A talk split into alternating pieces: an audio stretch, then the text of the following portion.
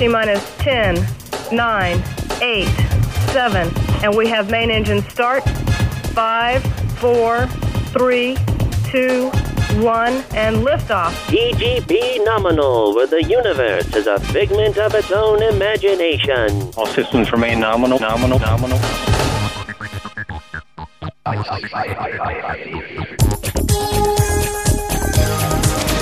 Hello everybody and welcome to T G P Nominal, your monthly look at all things science fact and science fiction. With me on the show tonight is my regular co-host, John Berger. How you doing, John? Doing well, doing well, getting ready to prepare, leaving England over here right now as we record. Like it really matters, you know, July fourth, we handed a piece of paper to, co- to uh, the Continental Congress, whatever. Really? That, well, no, that's what it comes down to. Yeah. That's that's July fourth. We handed a piece of paper to the Continental Congress. Nothing really happened except for, you know, several years after that. Or you uh, could, whatever, we're like, we're Yankees. We just do that sort of thing. Or you can look at it at the way it's the, it's the day when we had uh, interdependence and um, I fought off those aliens. Nice. Well played. It took me a few seconds to realize what the hell you were talking about. Right. Shall we get the show on the road with some news, sir? Oh, yes, sure. This is the B B C Home Service. Here is the news.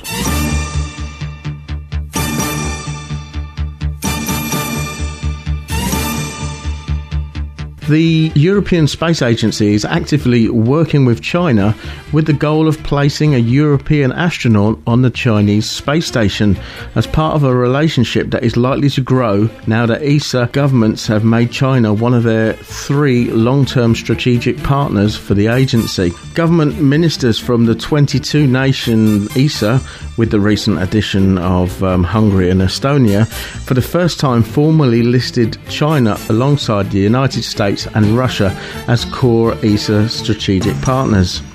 E S A astronauts have visited China's astronaut training facilities and several are learning to speak Chinese as part of the E S A partnership with the China Manned Spaceflight Office. Uh, addressing a press briefing on E S A's plans for twenty fifteen, Director General Jean-Jacques Dordain said the agency's available funding is up by eight percent from two thousand fourteen, with four point four three billion euros or five point three two billion dollars at the current exchange rates. That's quite a lot of money.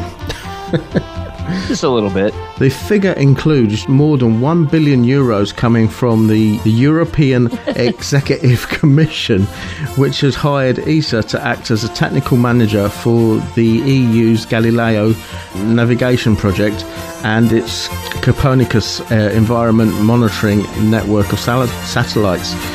The figure also includes one hundred twenty-two million euros from Europe's uh, meteorological um, satellite organisation based in Darmstadt in Germany. So a lot of things they're getting involved in there. Strangely, the, the, the Chinese thing, it came about just after the Russians decided that they were going to pull out of the um, International Space Station in twenty twenty-four. So the, the Europeans are like, ah, hang on. We're going to lose something here, but let's start doing business with the Chinese. Well, you know, can't really blame him. I mean, they've got this space station up there that's not actually doing anything. It's, I mean, they've been up there once, and um, they they keep doing tests on it every now and then. They they can power it all up from, from Earth and just run tests and things to make sure everything's running okay. But why not have some other people go up there and train and things? um, it, it makes sense, really. It makes sense for them financially, I, I'd imagine, as well. I would think. I mean, it does seem like a wasted opportunity. Why have it there if you're not going to use it? That's it. I, th- I think they did it to prove they can do it. Um, I mean, they did that in the space of like ten years. A rocket that can send cargo up into space, join the bits and pieces together, get a crew up there, have the first, I think it was the first Chinese woman in space who actually went to the space station as well. And it was just to prove that they could actually do it. And as I say, there's been nobody on this space station ever since. NASA's starting to go full force on its Europa mission. Uh, they've decided on what instruments they're going to use, and it's going to be a combination of cameras, of course, spectrometers, penetrating radars. The whole thing is that Europa seems to have uh, a large ocean underneath its surface, and they're trying to see if that ocean might have the possibility of sustaining life out, you know, up, which would be the first indication of any kind of life outside of Earth. So uh, they're also going to have magnetometers, thermal instruments, and so forth, because Hubble has noticed uh, little spurts of water like geysers going on on Europa's surface. NASA's finally starting to go all out on this. They did put it in the budget, and apparently it's been approved, so now they're starting to look for partners to, to work with them on this. They plan on having the mission doing forty-five flybys at altitudes ranging from sixteen miles to seventeen hundred miles. Wow. sixteen miles. So uh, for those uh, in the metric system, that's twenty-five kilometers to twenty-seven hundred kilometers. Yeah, I mean, that's that's going to be an amazing mission if they can get anything out of it. Well, just the cameras alone. Mm, I mean, definitely. sixteen miles? That's pretty close, isn't it? Yeah, I mean, e- even if they just go up there with a standard H D camera, that's going to be providing some amazing images. That is for sure. Wow. But then, uh, you know, between the spectrometers and the magnetometers and so forth, they're basically trying to find out if there is any... Well, they're trying to find out if there really is an ocean under there, and if there is, how, you know, what, what its salinity is, uh, temperature, and all of that, just to see... Is there a possibility that there is life on Europa? So this is the thing, it's, it's it's it's your definition of life, really, isn't it? Because... Well, granted. Um, I mean, they might have a, a different based life form, like instead of having a carbon-based life form, having silicon-based life form or, or whatever, yeah. Which would make them completely different, uh, reactive to anything that we have on Earth, really. But some people... Their definition of life is some bug-eyed alien, you know. It's, um, but it doesn't always work like that. I, I would assume that they're going for the possibility of just things like maybe microbes of some kind. Yeah, like an amoeba type thing. Yeah, yeah, definitely. Despite warnings from NASA that any cuts to the commercial crew funding would delay the program, the Senate has decided to slash nearly three hundred fifty million dollars from the agency's budget because they believe that the program has already been suffering delays. On the eleventh of June, a Senate committee approved a two thousand sixteen spending bill for NASA and other agencies that provided funding for NASA's Commercial Crew Program. In a report accompanying the bill, it states, to date, milestones intended to show progress in the development of the I S S crew capability have already begun to be delayed. An additional factor in the committee's decision is NASA's intent to procure Soyuz seats for flights to the International Space Station in the year twenty eighteen, a year after the commercial crew vehicles are scheduled to be in service. Those plans, the report stated, indicate that NASA does not have confidence that even with significant financial and technological support, the availability of a reliable domestic I S S crew capability by twenty seventeen is not going to be guaranteed. The committee aide suggested that NASA should solve its commercial crew funding shortfall by diverting the funding from the Soyuz seats. Huh, huh. That just screams anti-Russian politics there. It's, it's almost like putting a carrot in front of a donkey, you know, it's um, on one hand it's like, well, we won't give you any more funding, so you'll have to get rid of the Russian seats so that you can pay the shortfall. That means you'd have to speed up the process to get the crew capabilities running, uh, but that also means they've got to rush it, which means cutting corners, um, and haven't they learned anything from the shuttle? Well, yeah, uh, uh, it's a different topic there. Uh, I don't know. To me, it just sounds like, hey, we have an excuse here to not give Russia any of our money, and let's just say that it's because of other reasons. That, that's just, maybe that's just the cynic in me. You can see their point, though. Why ask for funding for the, the seats on the Soyuz if they're going to have their capsules ready for, for use? Um, it's between a rock and a hard place, really. NASA are on a loser with this one straight away. And I, I don't think that the government really wanted them to go ahead with this from, from day one. And they seem to just be putting stumbling blocks up, um, whatever. Well, I mean, let, let's face it.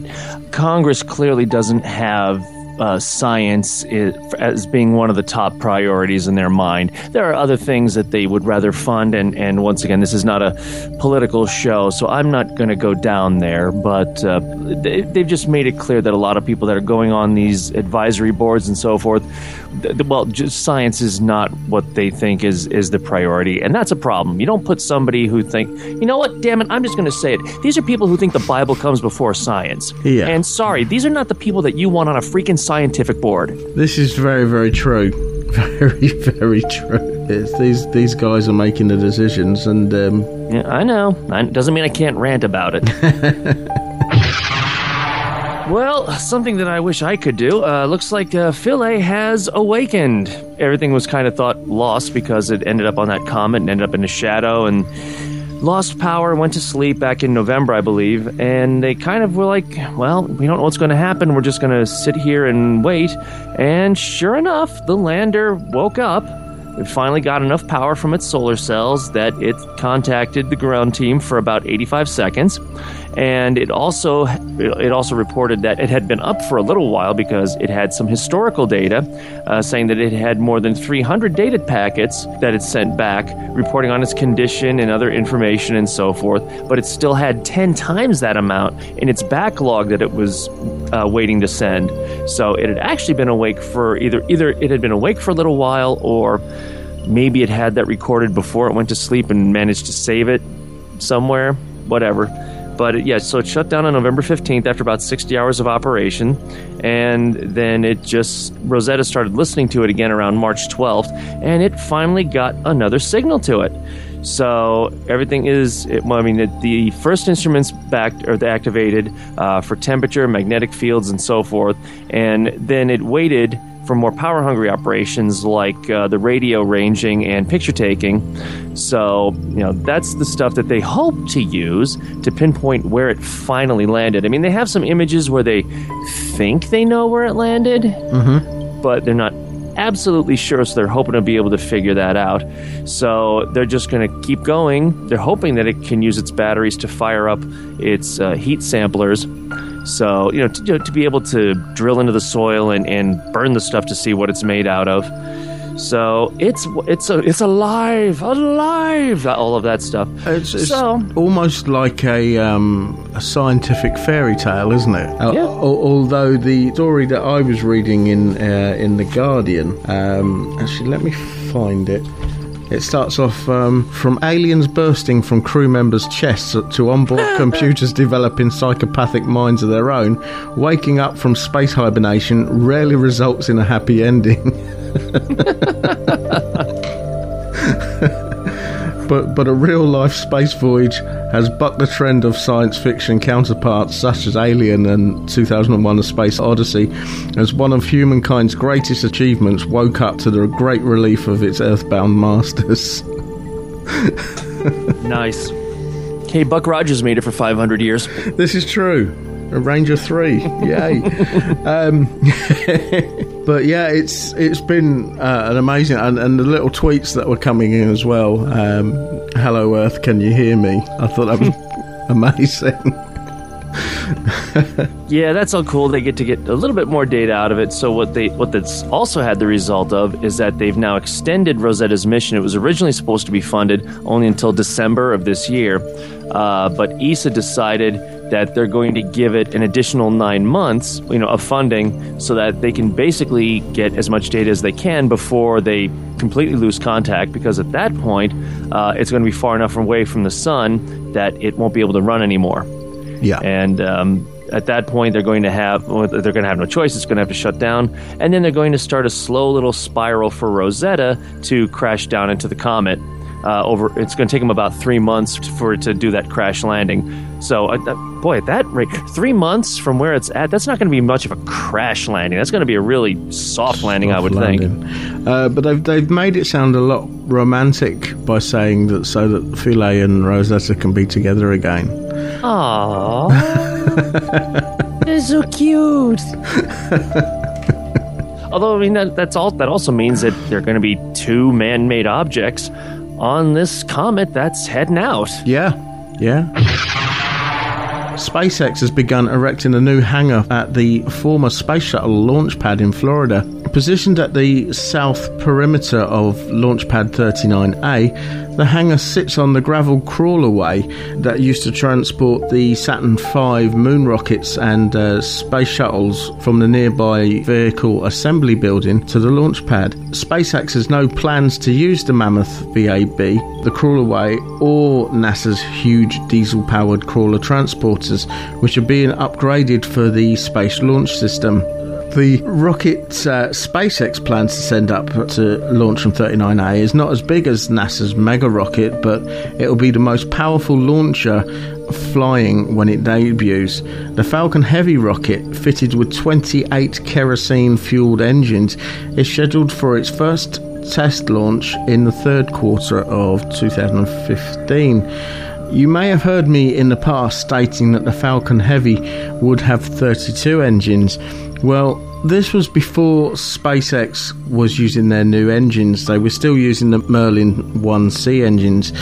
Now that SpaceX is using the Merlin one D, the Falcon Heavy only requires twenty-eight engines to create the same amount of power. That's pretty amazing. And it's, that's a huge amount of power, too. It is. It's. I, I'd love to be there for a launch of one of these things, because huh. the, the feeling you, you will get will be outstanding. I, I mean, I can only imagine what the the, um, the Saturn fives were like when they launched. I mean, I've been there for a, a shuttle launch, and that is pretty punchy as it was. Yeah. So those things must have been just monstrous, really. After laying the building's foundation, the Hawthorne, California-based space company started building the frame of the hangar in late February, and it's it's actually just completed them now. Just as rivals Boeing and United Launch Alliance broke ground on a new access tower at nearby Complex forty-one launch pad. Both facilities will launch astronauts on test flights of their new commercial ferry capsules in two thousand seventeen. It's sad to, to think that the, the actual crawlerway isn't going to be used anymore, but it's it's great to just see that the next generation are there to fill the boots, as it were. Yeah, but I mean, it was made for the shuttle, so what are they going to do with it, you know? Yeah. The inaugural test launch of the Falcon Heavy will occur from Pad thirty-nine A, marking the first liftoff from the Seaside Launch Complex since the end of the Space Shuttle program in two thousand eleven. The thirty-nine A was the starting point for all of the Apollo moon landing uh, missions, plus the first and last of the Space Shuttle. In April two thousand fourteen, SpaceX signed a twenty-year lease for the, the launch complex with NASA, uh, which re- retains the ownership of the pad. Um, NASA is hanging on to the launch pad thirty-nine B at the Kennedy Space Center's uh, other uh, Apollo and Shuttle Era launch facility to host the S L S missions uh, beginning in two thousand eighteen. But while we're still at K S C, the Florida runway where the space shuttles touched down for nearly thirty years has a new mission. On June the twenty-second, NASA formally transferred control of the shuttle landing facility to Space Florida, um, and they've got to use that now for the next thirty years. This is a historic event for the state of Florida. With this agreement, Florida will gain access to both unrestricted airspace and one of the longest runways in the world, which will provide the Space Coast with competitive advantage, uh, said Governor Rick Scott on June fifteenth. Space Florida intends to offer the shuttle landing facility as a testing ground for new technologies and companies, including the unmanned aerial vehicle, the uh, U A V systems, and the new generation of horizontal launch space vehicles. The Air Force also stated it intends to use the runway to land its uncrewed X thirty-seven B orbital test vehicle, beginning possibly with the end of the mini shuttle's current mission, which launched in May. Yeah, I think they can do a, a a lot with it. I've actually got a story later on that um, might be able to use their facilities there, and just mention the fact that it was Space Florida. Um, once again, Ryan Ryan Kubrick may be involved in this somewhere along the line, hmm. as he does work for them, and it's basically his job to, to drum up business. So um, I would imagine Yeah, he'll be involved somewhere. If it just sits there for thirty years, by the time they decide, hey, we need to use this again, it'll probably be in such bad shape, you know, even after just thirty years, that it, you know, who knows what condition it would be in. Yeah, at least this way, someone will be ha- someone will have and they'll maintain it. I mean, if, if they left it as it was, I mean, all you could probably use it for is a place to put a flea market, probably. Yeah. I think it's going to refresh the whole space coast. I think it's it's been a bit stale for a while. I know we've been having a, a few launches here and there. Obviously, the SpaceX launches have been going from there, but now that they've got their new facilities and everything, and the runway is going to be there for, for other opportunities, it's it's going to be quite a busy area again, I think. Yeah, probably. It'd also be a great place for an air show. Oh, yeah. Well, NASA tried once again to uh, do their low-density supersonic decelerator, known as the L D S D. And uh, that, that one is, uh, it took off by balloon from Hawaii. And then once it reaches a certain height, that that's meant to simulate the Martian atmosphere, it kicks on its rockets to reach Mach four. And uh, then they shoot out this uh, round balloon to try to slow it down, followed by a parachute. And they're hoping that these tests will allow it to, well, th- well they're trying to test a, a Martian landing, uh, that it will be easier to easier on the equipment and so forth. And so, well, the, the uh, large uh, balloon known as the S A I D, oh, what is that? The, right, the Supersonic Inflatable Aerodynamic Decelerator. So they're going at Mach four, and this big balloon around the, the vehicle opens up, which slows it down, and then they deploy their parachute. But for the second time, the chute got shredded when it was deployed. That's why they run these tests. I was watching it live, and it's just, it's kind of weird to just see this balloon take off, and off it goes. You know, the camera's following it the whole time. It takes about three hours for it to reach the height that it needs. And then it just gets rid of the balloon, mm-hmm. fires off its rocket engine, accelerates to Mach four, and then does what it needs to do. And, it well, it got fifty percent right. Now, they, they did say that this time they got some readings that kind of indicate, like, the, the first time there was actually a problem with the deployment. This time, they don't know that it was a problem with the deployment as much as a problem with the chute itself. So it, it's like for a fraction of a second they got a little bit farther than they did the first time, but it still resulted in the the, shri- the chute just shredding. This is why they do this kind of testing. They do it until they get it right. The previous one was very cool with, you know, dropping the, the vehicle down on a tether and then kicking off once it's deployed. But uh, I mean, th- this is meant to be less, I don't want to say harsh, but you know, th- that was a really tough landing that they did with that previous one. So they're trying to just make the landings a bit easier to do. And uh, it's actually a rather large vehicle, too. So maybe that could mean that they could deploy larger vehicles up on Mars. You know, and, and with this method, if they can slow it down so that they can just deploy it with a chute, that would be fantastic. With uh, Boeing and SpaceX receiving the coveted commercial crew transportation contracts to ferry NASA astronauts to and from the International Space Station, Sierra Nevada's corporation, uh, the Dream Chaser spaceplane, was left out in the cold. While the company has filed a formal appeal pertaining to the specifics of that uh, commercial crew contract selection process, Sierra Nevada has also begun studies and initiatives to further the Dream Chaser cause and market the space plane's multi-use capabilities for the commercial and government space environment, including the space plane's unique characteristics that are not shared by any other current or in development government or commercial space vehicle.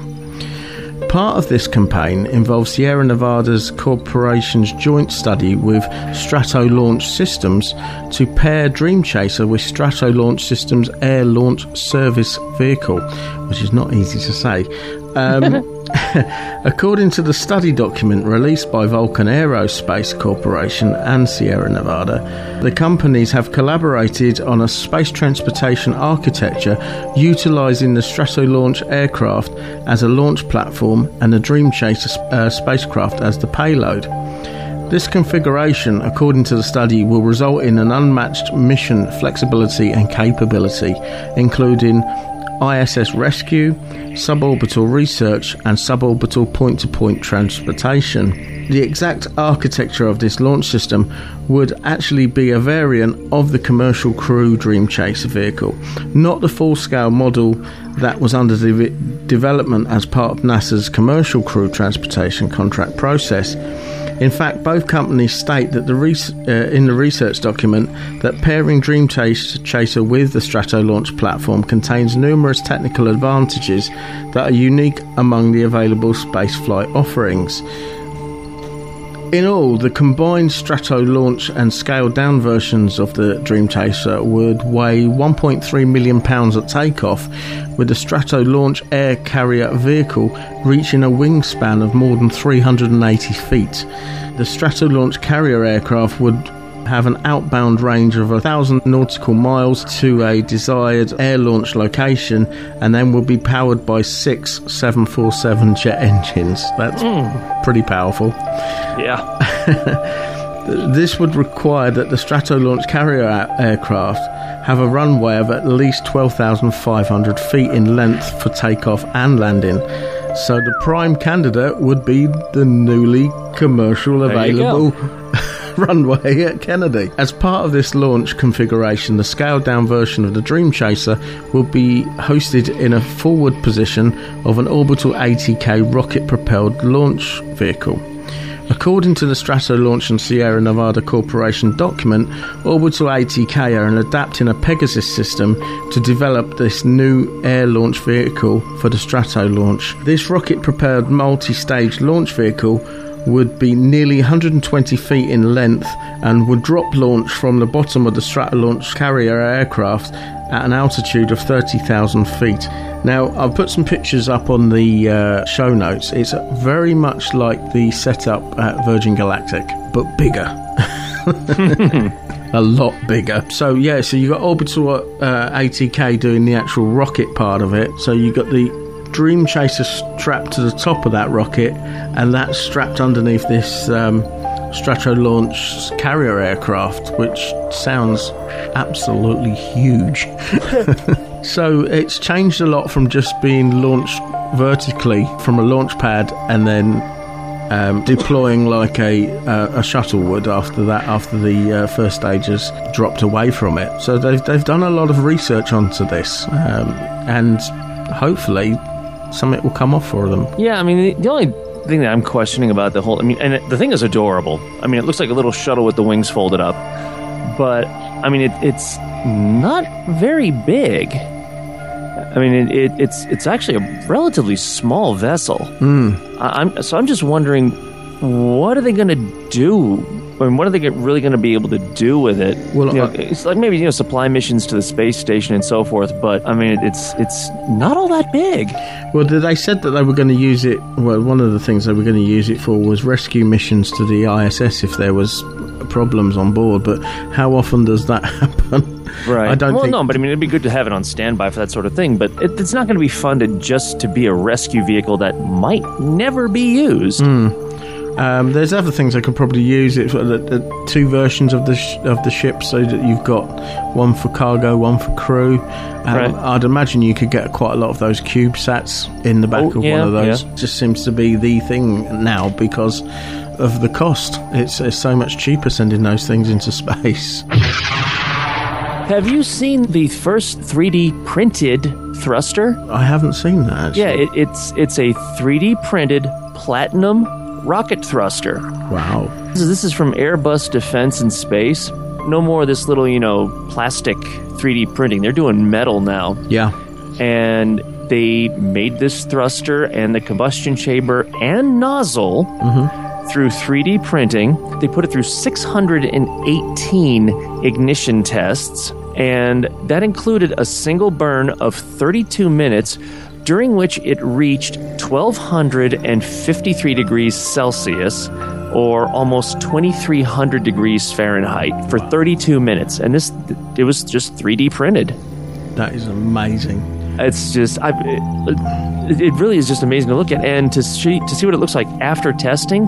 It looks like it's still brand new. Mm-hmm. It's it's really amazing. They don't say specifically how they do it, but I've seen this sort of thing before, where they basically use metal powder and then they print it with the high high intensity laser, which fuses it together. Yeah, so and, there's uh, absolutely no seams at all, are there? It's just one solid. Yeah, piece. It's just one solid unit, and it, well, it's a combination of platinum and rhodium, but I mean, what they want to do next is platinum and iridium, uh, which apparently has uh, performance advantages, uh, and apparently that one cannot be manufactured with traditional techniques, so th- which would pretty much make three D printing the only real way to do this. But I mean, they can manufacture rocket engines.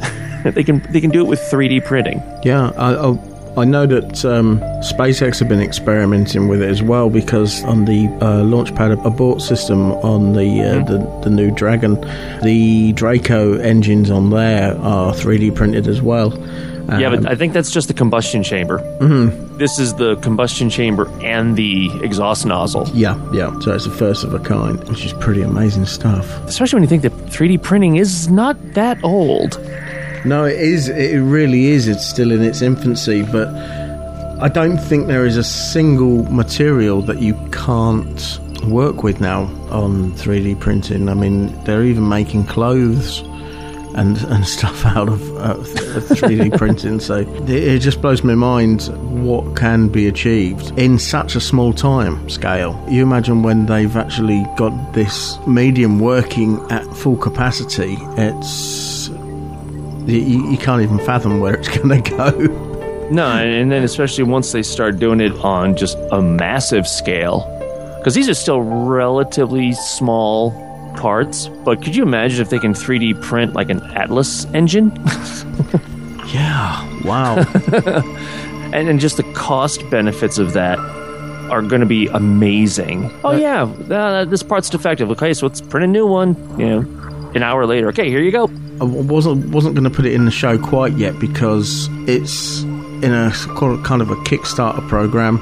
They're, they're coming up with these three D cameras that they want to put onto the uh, space station, and they're actually going to build them on board. The the company that uh, have come up with the idea, that the majority of the parts are plastic, and they want to work with Made in Space, the company that makes the three D printer that's up on mm-hmm. the space station. So they're actually going to build these three D cameras well, up on the space station. Well, it's trying to ship an IMAX camera up there. Yeah, so it's it's going to be a first of a kind. There's not a lot of information on their website at the moment. Um, they're just saying, we need money, basically. Isn't so, that always the way? so uh, I'm, I'm waiting for a bit more information. I've, I've um, sent my details off for... Uh, newsletters and things, uh, email newsletters, and see where that gets me. And uh, yeah, watch this space. I'll see if I can get some more information. As long as you're talking about send us money, you might as well talk about Lightsail. Absolutely. Did, did you join the Kickstarter for that? Did you back that? I didn't. Um, there's, there's, there's, you got thirteen hours. but uh, they've made well over their oh, budget already. I I'm noticed. looking at it right now. They've made... They've got twenty-two thousand one hundred fifty-eight backers. They've made one million one hundred eighty-one thousand plus change, and they only expected a two hundred thousand goal. So, yeah, they crushed it, but I signed up for it anyway. So I'm going to get a little piece of a light sail sent to me. Uh, Lightsail was designed by the uh, Planetary Society, a Californian-based non-government organisation. The launch took place on a uh, United Launch Alliance's uh, two hundred six feet Atlas V rocket at uh, five past five minutes past four British summer time, or uh, five minutes past eleven Eastern, from the launch Complex forty-one at Cape Canaveral in Florida. The Atlas V sent the U S uh, Air Force's X thirty-seven B space plane on its fourth mission, which was also carrying the NASA Materials Exposure and Technology Innovation in Space, or METIS. Uh, that will expose about one hundred different material samples to the space environment for more than two hundred days. The upper stages of the Atlas V included the National uh, Reconnaissance Office's third auxiliary mission to launch CubeSats, the Ultra-Lightweight Technology and Research Auxiliary Satellite, or the ULTRASAT, carried ten CubeSats, including the light sail, from five organisations. It was made possible through agreements between NASA, the Air Force's Space and Missile Systems Centre and the National Reconnaissance Office to work together on CubeSat integration and launch opportunities. The core of the light sail vehicle weighs just twenty-two pounds and is eleven point eight inches high and three point nine inches wide, which is about the size of your average loaf of bread. At the bottom of the spacecraft, on each of its four sides, are huge solar sails that have been folded up. This sail, measuring three hundred forty-five square feet, is made from an extremely reflective material called mylar. It's just four point five microns thick. That's about the quarter of the thickness of a garbage bag. It's really, really thin. And when it's unfolded, the, the photons from the sun will strike the sail and push it forward, similar to how the sail on Earth catches the wind. The push is extremely minimal, but it is theorised that over time this push could build up enough to reach high speeds. This is because the force from the sun is constant and there are no air resistance or friction holding the spacecraft back, so it will always accelerate, said Chief Executive of the Planetary Society, Bill Nye, the science guy, um, uh, which he said... Well, are some... you guys? Do you guys have Bill Nye over there? Most people in the U K know him from The Big Bang Theory. Okay, now see, see, he he had a regular show over here with a very catchy theme song. So he basically had a, a weekly show that was all about science and so forth. And the whole thing was that he was Bill Nye, the science guy. Bill Nye, the science guy. Bill, Bill, Bill, Bill, Bill, Bill, Bill Nye, the science guy. Science rules. Inertia is a property of matter. Bill, Bill, Bill, Bill, Bill, T minus seven seconds. Bill Nye, the science guy. So that's what that's all about. So he's really, really popular over here. So that, that's what the whole science guy is. That was the name of his show, Bill Nye, the science guy. He's very eccentric, isn't he? And that's what yes. makes him special.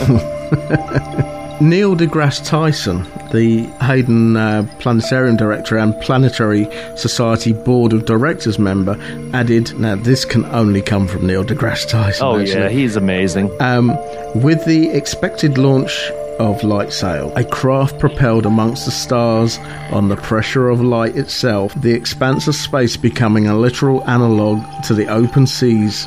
If space is tomorrow's ocean, then Earth's surface is its shoreline.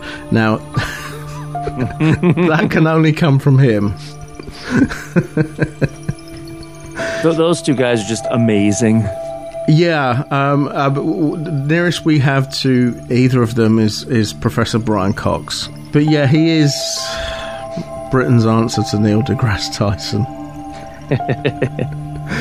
Um, we we did have a, a guy a bit like Bill Nye in the U K. Um, his his name was Johnny Ball. He was a mathematician, but he also included the, the other sciences as well. So he was one of the first instigators, really, of the STEM subjects. Mm, okay. Um, and he did programs called um, I'm trying to think of the program. Think of a number, think again, and he brought out books, loads of books for kids. These shows used to only be on in the in the summer holidays, um, so you know you had six weeks of if you if you had nothing to do, you sat there watching Johnny Ball and you actually learnt something. Um,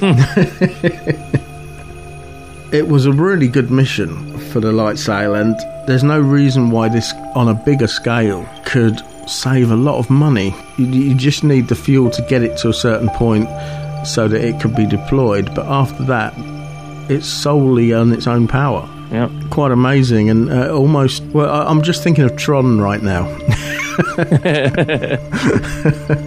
the the solar sailors that were in, in Tron, that was uh, and I, I don't know if you've seen them. The um, they, they've been showing some clips Uh, I know it's on the Planetary Society's website of uh, Carl Sagan talking to Johnny Carson. Yes. Mm-hmm. That's just truly amazing as well.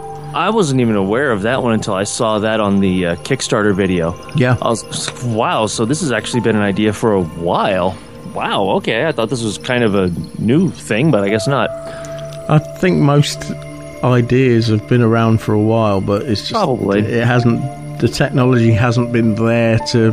to do it, so you know the, you, you you mothball it for a while, and then the technology's around and it's like, right, let's pull it out and see if we can do something with it. And it was well, one hundred percent successful. Well, I mean, it had a little bit of an issue.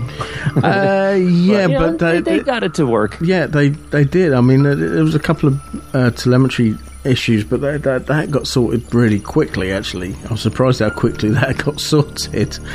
There is a second mission uh, slated for two thousand sixteen, and will will mark the first controlled Earth orbit solar sail flight, and it will ride along with the first operational launch of SpaceX's Falcon Heavy. So nice. That's going to be a date to remember, really, because it's going to have two major things going off at once, really.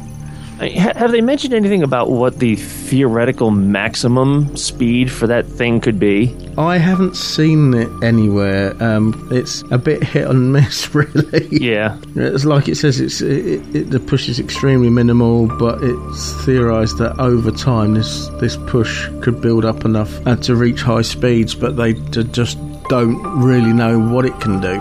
Right. They've been talking about ion engines doing the exact same thing. Yeah. You know, just a little bit of thrust, but just keep it constant, and supposedly that can reach just amazing speeds if they can if they can actually do something with it. I just thought about this. This whole thing reminds me of the there's a Deep Space Nine episode where they kind of covered this sort of thing. Um. Yeah, I think I remember. That's, the one. It was a, a completely solar sail-ish kind of thing, mm-hmm. about trying to verify. Uh, an old story about the Bajorans actually getting to Cardassia using this unpowered, you know, just solar sail-ish kind of vehicle. Mm-hmm. I forgot about that. I'm going to have to go back and watch my D S nines. It's been too long. A SpaceX Falcon nine rocket has suffered a failure just after liftoff on June the twenty-eighth uh, during a mission to deliver cargo to the International Space Station. The Falcon nine lifted off on schedule after a problem-free countdown and in good weather conditions. The launch appeared to be going well until after the first stage plume became irregular, and seconds later the rocket appeared to disintegrate. A video of the launch showed that, uh, the anomaly started about two minutes and nineteen seconds after the launch, with a cloud forming near the top of the vehicle. It was not initially clear what was the cause of the failure. The Falcon nine experienced a problem shortly after the first stage shutdown. SpaceX chief executive Elon Musk tweeted shortly after the failure, "We'll provide more information as soon as we review the data." Elon Musk later tweeted that the problem was an over-pressurization event of the liquid oxygen tank in the rocket's second stage. "Data suggests counterintuitive cause," he said, without elaborating further. I'm glad he didn't elaborate further, because I would have had much difficulty probably saying any of that. Um, "We saw some pressurization indications in the second stage, which we'll be tracking down and following up from there," said SpaceX President Gwen Shotwell at a briefing. She said she didn't have any additional data about the second stage issue and declined to speculate on the cause of the failure. Of course, it, this was probably a couple of hours or so after the explosion, so they probably didn't have any information at that time anyway. Yeah. Um, the, the mission was licensed by the Federal Aviation Administration's Office of Commercial Space Transportation, and Pam Underwood of the F A A said at the briefing that SpaceX would lead what is officially termed as a mishap investigation being overseen by the F A A. Neither Shotwell or Underwood said how long the investigation would last or its effect on the SpaceX mission um, schedule. "It certainly isn't going to be a year," Shotwell said. "I imagine just a, a number of months or so." NASA officials expressed their disappointment in the failure, but said they continued to support SpaceX and emphasised that the failure would not have an immediate effect on the I S S operations. Space is hard. It certainly is. That's what it comes down to. And, I mean, they'll be fine. I mean, there are still more resupply missions already scheduled. Uh, one from Russia, one from Japan. These things happen. I'm already hearing about people saying, oh, see, this is why we shouldn't be going to space. What? Th- this was the first time in eighteen launches that SpaceX had th- this kind of a problem. eighteen launches successful. Yeah. This that is, is one hell of a great track record. Yeah, it certainly is. Um, everyone seems really supportive about it as well. I mean, in official outlets, people are very um, optimistic about it. I mean, you've got Eric Stalmer, the president of the Commercial Spaceflight Federation. Um, he said, I think we should just move forward. I think SpaceX will make adjustments and continue to fly. Um, yeah, I mean, they identified what it was within a day. Yeah. Okay, so... they know now. It's funny, though, a friend of mine was following all this, and he said that the conspiracy theorists are already starting to blame Boeing and, uh, I want I want to say Northrop, but it's like, supposedly, supposedly, some of their employees were found in areas of SpaceX where they shouldn't have been. I'm like, yeah. Are you serious? It, it, the other one's probably United Launch Alliance, because um, they've pretty much... got the United States Air Force in the bag, uh, and, and SpaceX are have been given the permission to compete with them, and of course this they're now I, so I don't know. It again, might... it just, it's just funny to see how much the conspiracy theorists, just for any event, how quickly they come out of the woodwork. Oh yeah, definitely. Elon Musk had his forty-fourth birthday on that day as well, and he summed up the day with a tweet, not the best birthday. Nope. Oh, well, I mean, I was really hoping that they were going to be able to land on the barge this time. That's what I was looking forward to. Different barge. Different barge as well. They were using the, um, okay, I still love you. Yes, I like that. I, I always forget what that one's called. Um, I actually, I've got a photograph of it this time as well, so it reminded me. Oh, well. Yeah, you know, but one out of eighteen. Can't argue with that. By the way, if by any chance you think you have located some debris, contact recovery at spacex dot com or call one eight six six, three nine two, zero zero three five. But whatever you do, do not touch it. Some of the debris could be toxic or explosive and potentially hazardous. And whatever you do, don't try to sell it on eBay, unless you really do want to go to jail. Yeah. That's what people tried to do when Columbia disintegrated over Texas. It's like, really? How dumb are you? And the, the difference with this and other explosions, particularly with NASA, where they've been piecing together the bits of debris to work out what happened, SpaceX have been doing it pretty much solely through the data that they, they mm-hmm. received back. Um, and it seems to be a bit more accurate. Well, I'm, I'm sure that they have those things loaded with sensors. SpaceX officials said that the Falcon nine beamed back more than three thousand data streams and onboard video as well. So um, that helped a lot. Um, Elon Musk commented via Twitter that measurements from the final few milliseconds of the flight will be run through hex editors and computer programs that allows engineers to manipulate fundamental data. I don't envy that job. Nope. After the twenty-eighth of June launch, uh, next up on the Falcon nine manifest was the Jason three satellite, a joint U S-European Ocean Observatory. Other missions in the SpaceX pipeline later this year included satellite deliveries for Luxembourg-based operator S E S, Orbicom's Maritime and Asset Tracking Service, and two more space station cargo missions for NASA. But like we say, at the moment, they've got enough supplies up there to last them until at least, I think they said October. So they've got nothing to worry about there. Um, we just got to wait and see what happens with the, the two um, resupplies from the Russians and the Japanese, like you mentioned earlier. Yeah, well, the, the drawback to that is the last three Russian resupply missions have all... been failures, so uh, ho- hopefully this fourth one won't follow the same pattern. Yeah, and if if it does, okay, come on, Japan, we're counting on you. Because I mean, we've had all three options so far go, haven't we? We've had the Russians, we've had the Orbital, and now SpaceX. So, yep. Fingers crossed. Uh, definitely. Artifacts recovered from the wreckages of NASA's Challenger and Columbia space shuttles are for the first time now on public display as part of a powerful new exhibit that is intended to honour the two spacecraft and their fallen astronaut crews. NASA officials joined the family members of the fallen crew members on June the twenty-seventh to open Forever Remembered, a new permanent exhibit installed under the retired Space Shuttle Atlantis at Kennedy Space Center's visitor complex in Florida. The solemn display, developed in secret over the last few years, serves to memorialise the fourteen men and women who lost their lives on Challenger's and Columbia's ill-fated missions, S T S fifty-one L in nineteen eighty-six and S T S one oh seven in two thousand three, respectively. From Columbia, which was NASA's first space shuttle to launch in April nineteen eighty-one, the exhibit presents the orbiter's six forward window frames. The window frames are displayed in such a way that they appear to be floating in the formation in the way they were installed on the orbiter's flight deck. It is said that the eyes are the windows of our souls, and I believe that it is true for the windows of Columbia also, said Bob Cabana, Kennedy Space Center director and former shuttle astronaut. When I look into those windows, I see John Young and Bob Crippen preparing to launch on the boldest test flight in history. I know that was years ago, but to me that just still feels like too soon.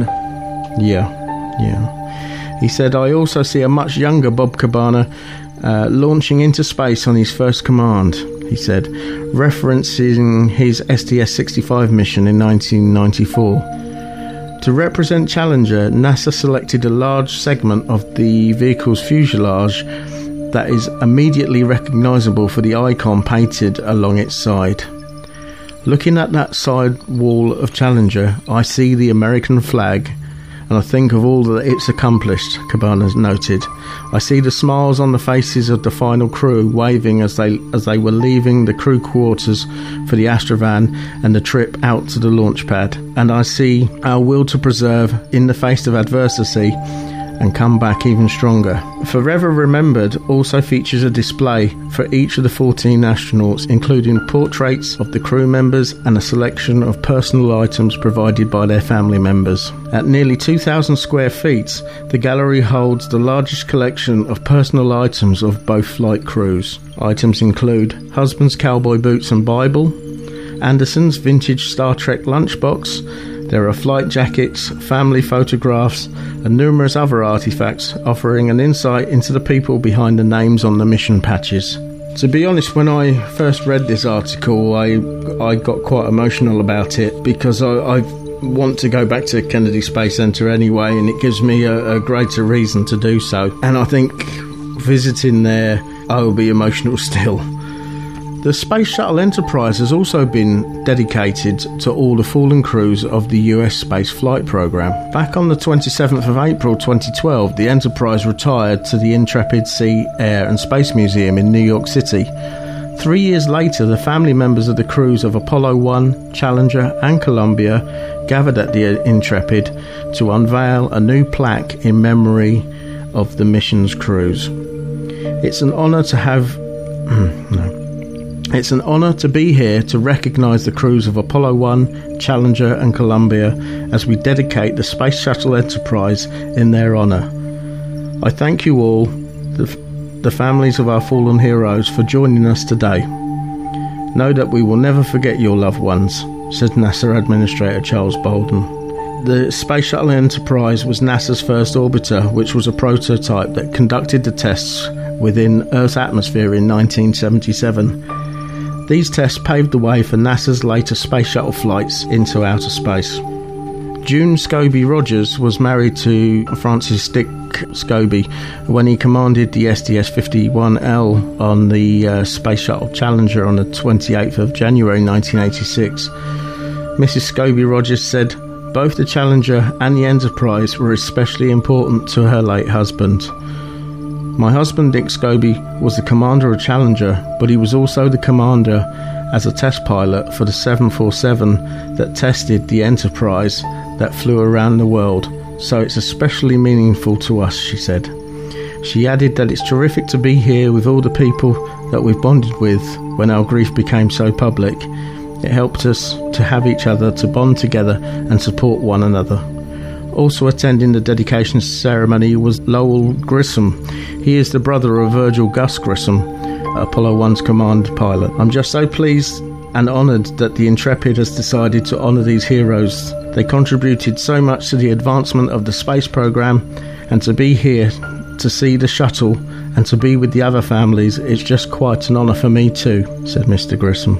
Yeah, when uh, June Scobie Rogers uh, mentioned about uh, uh, Dick Scobie actually being involved with the seven forty-seven that flew around the world, that made me emotional too, because uh, it reminded me of my grandfather, because he took me to Stansted Airport in the U K in nineteen eighty-three when Enterprise actually came to the U K and landed at Stansted Airport, and it's one of the memories I have of my, my grandfather. That also means a lot to me too. It's because of my grandfather I've got an interest in space, actually.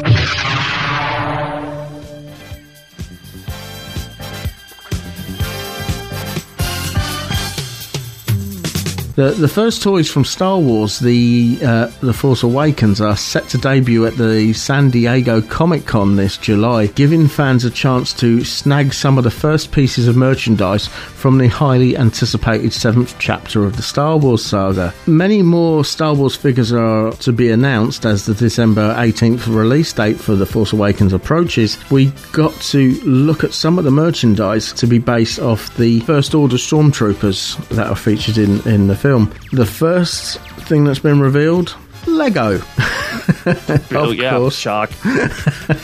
Lego's buildable First Order Stormtrooper has eighty-one separate pieces that can be assembled into one nine-inch figure with posable limbs. It'll be on display at the show, but fans will have to wait until January the first before they can actually purchase their own. A life-sized First Order Stormtrooper made completely out of Lego bricks will also be present at the Toy Giants stand uh, at the Comic-Con. Hasbro has finally answered the question if a six-inch Black Series First Order Stormtrooper will be offered as an exclusive at the show, and yes, it will. The six-inch figure will be encased in special con-exclusive packaging. This will set you back twenty-four dollars and ninety-five cents and will be available at the Hasbro booth at the show and afterwards at Hasbro Toy Shop. Wow, twenty-four bucks for a six-inch? Yeah. That's not bad at all. For an exclusive packaging as well. Um, That's going to hit eBay real fast. Oh, yeah. And finally, joining Mattel's fleet of die-cast Star Wars-themed cars will be the new First Order Stormtrooper sports car. Uh, this one will be showing up at the Mattel booth at the Comic-Con and is sure to look great alongside your Darth Vader Speedster and the Tusken Raider Scout. I do like those cars. Um, they did do a neat job on those. They are really, really nice.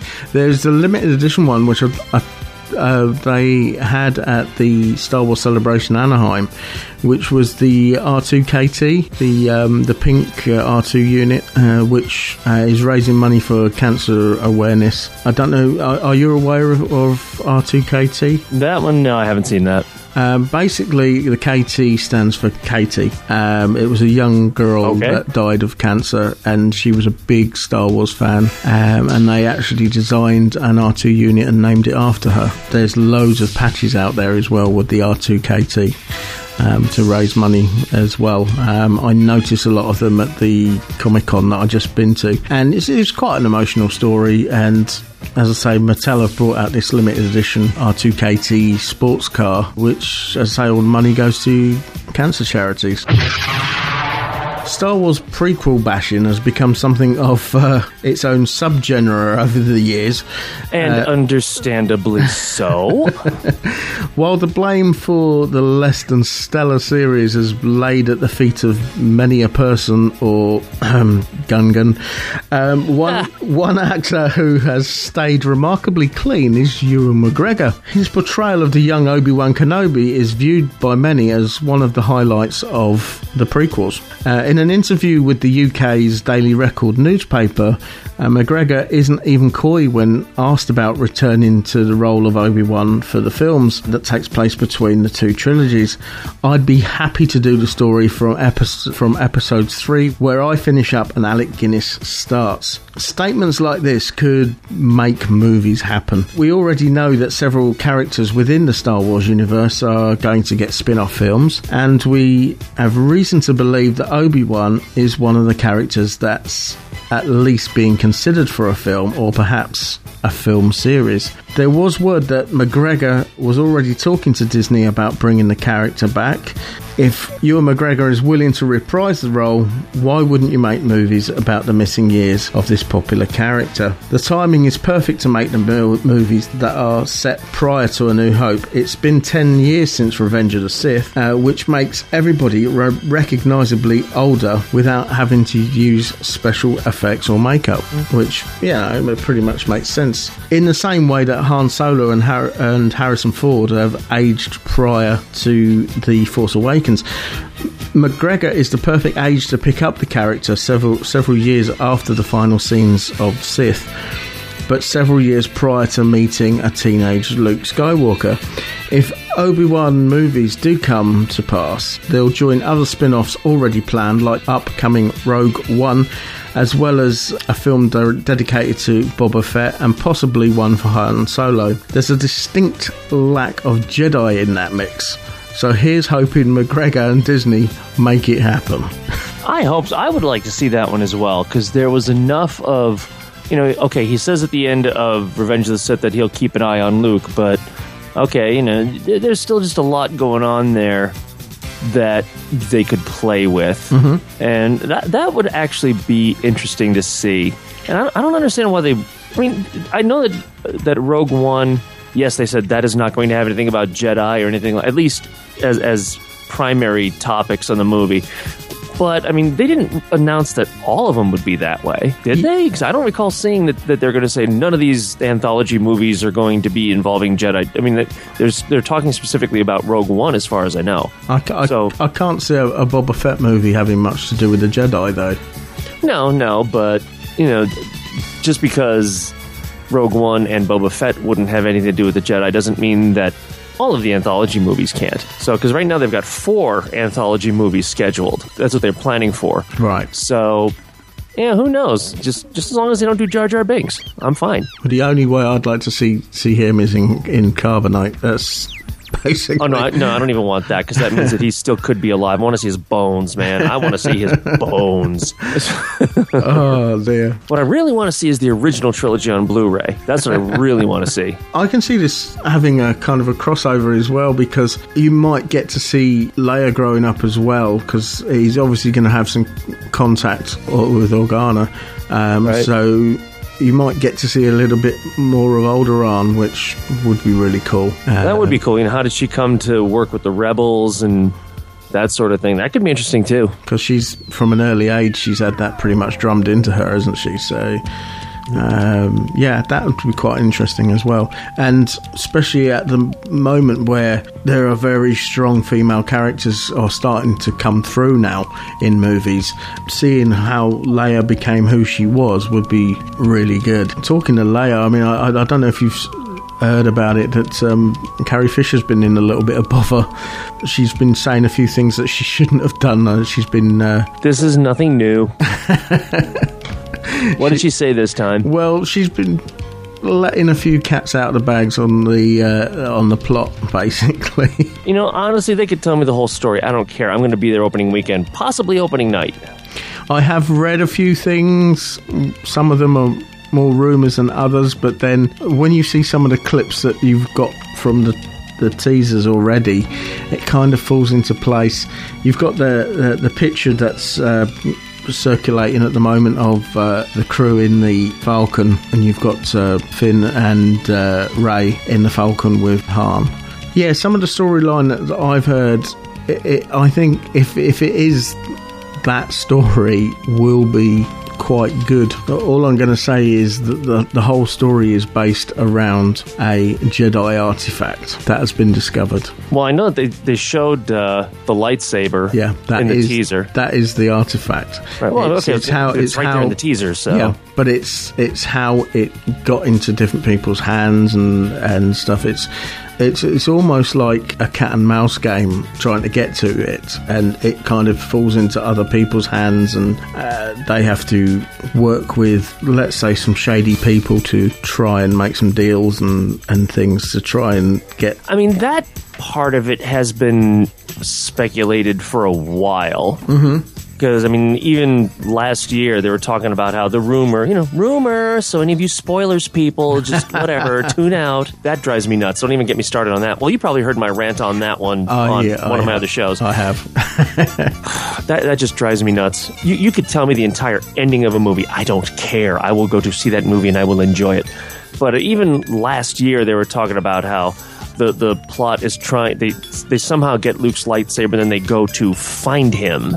And that's kind of what the whole thing is about, trying to find him. Mm. So, I mean, that all kind of goes in line with, with what you're saying. Yeah. So, who knows? I don't care. I'm, it's going to be awesome. We could be completely wrong. Who knows? See, so. from, from what I can work out is that somehow Finn got his hands on this. That's why he's looking so scared, because if he gets found with this piece, he's going to be in serious trouble. Could be, because, I mean, you figure, well, both Luke's hand and his lightsaber, they ended up on the surface of Bespin somewhere. Mm. So... So who who knows where that would land? Uh, there's so many different systems underneath Bespin, so it's... Yeah. Could have landed anywhere. And that's the beauty of it. It's, so. a, you know, a blank page that could to be written, you know? Okay, well, we know that it's Luke's lightsaber. That's not up for debate because they showed it in the tra- mm-hmm. trailer teaser, I guess, really. Well, would that be a teaser or trailer? I guess it would be a trailer. They showed it in the trailer, and you just have to go and look at the different kinds of lightsabers. Okay, that's Luke's from The Empire Strikes Back. You know what, which one it was. Yeah, definitely. Yeah, so if... If by chance... Well, I guess Lando couldn't be in... Well, you never know. They might find him on Bespin again. If they go back to investigate... I guess he wouldn't be in charge of it anymore because he joined the rebellion, but... Mm-hmm. You never know. They, I, I can't imagine that they wouldn't have him in there. I, I get the impression that everybody pretty much evacuated Bespin, so... It's yeah. probably run down and pretty derelict if they did go back there. Could be, but on the other hand, since Lando ran the facility... He would probably know about a lot of nooks and crannies and hidden spots that might be of benefit to do some searching. Yeah. Yeah. yeah. Never know. Yeah. This is just speculation, folks. I don't I know nothing. I think everybody out there's got their own twist on how they would like things to go. I mean, I know I did. Uh, there was a, a competition when I was a kid.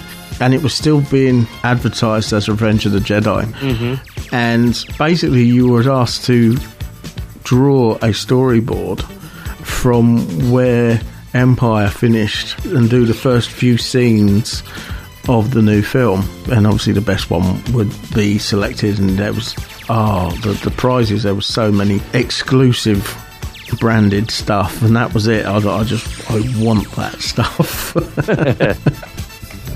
Didn't win, but uh, wow.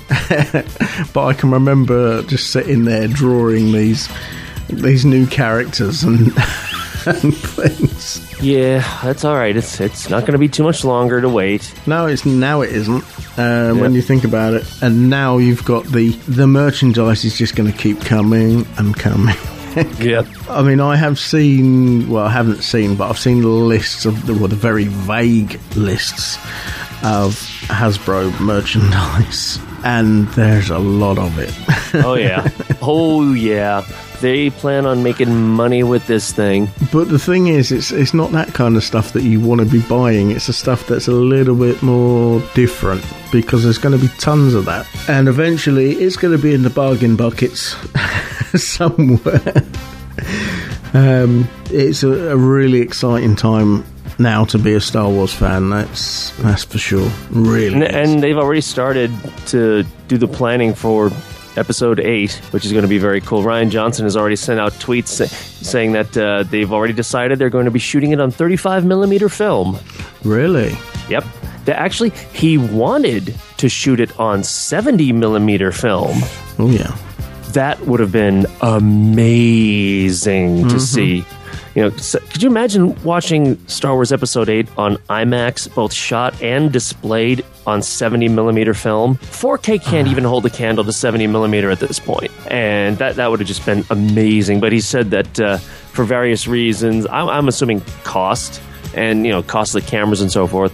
So they're going to be shooting on thirty-five millimeter film, which is just fine by me. It's a case of they want to keep them as close to the original way of doing things as possible. And that's, that's one thing that J J has brought to this franchise, is keeping it as close as possible. Mainly because he's like us, he's a, he's a fanboy, mm-hmm. and he knows what he wants to see.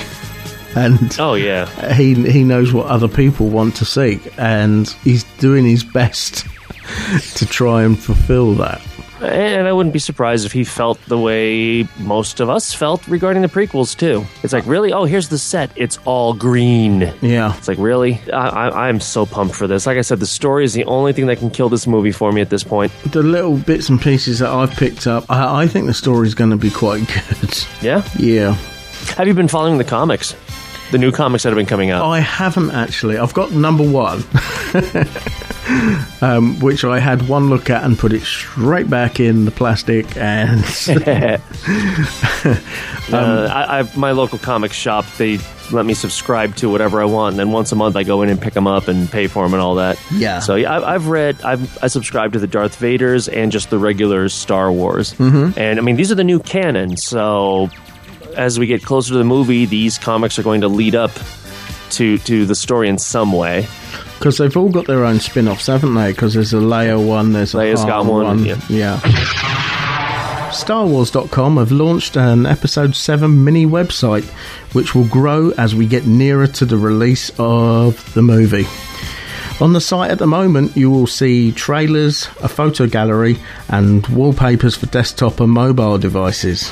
I don't know if you've seen that, John. No, I haven't yet. I'm going to have to check that out. You can find a link to the site in the show notes.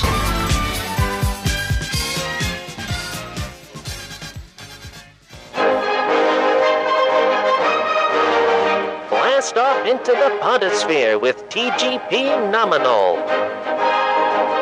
Earlier this year, fellow podcaster and friend of T G P Nominal, Phil Olson, visited a nostalgic Aladdin's Cave for video gamers. Here's Phil to tell us more about it. It's a sunny Saturday afternoon in March. From the road, an unassuming white building in a quiet corner of Haslington, Lancashire, could be mistaken for an industrial unit. But a steady stream of Romanian men in their thirties to forties enter the premises, hand over their money, and come out hours later with a smile on their faces and a youthful spring in their step. As you move closer to the building, a strange but distinctly familiar sound is heard, and this is accompanied by bangs, groans, and exclamations coming from those inside. What is this place? A bearded fellow stands by the door welcoming those adventurous travellers from far and wide who have made the journey to visit his magical grotto. It's then that you recognise the sounds.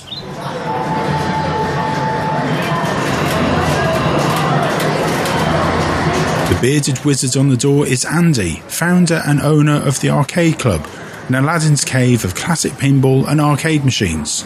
Andy, thanks for joining us. Thanks for having us today. No problems. I'm glad so many people have turned up for your event. It's amazing.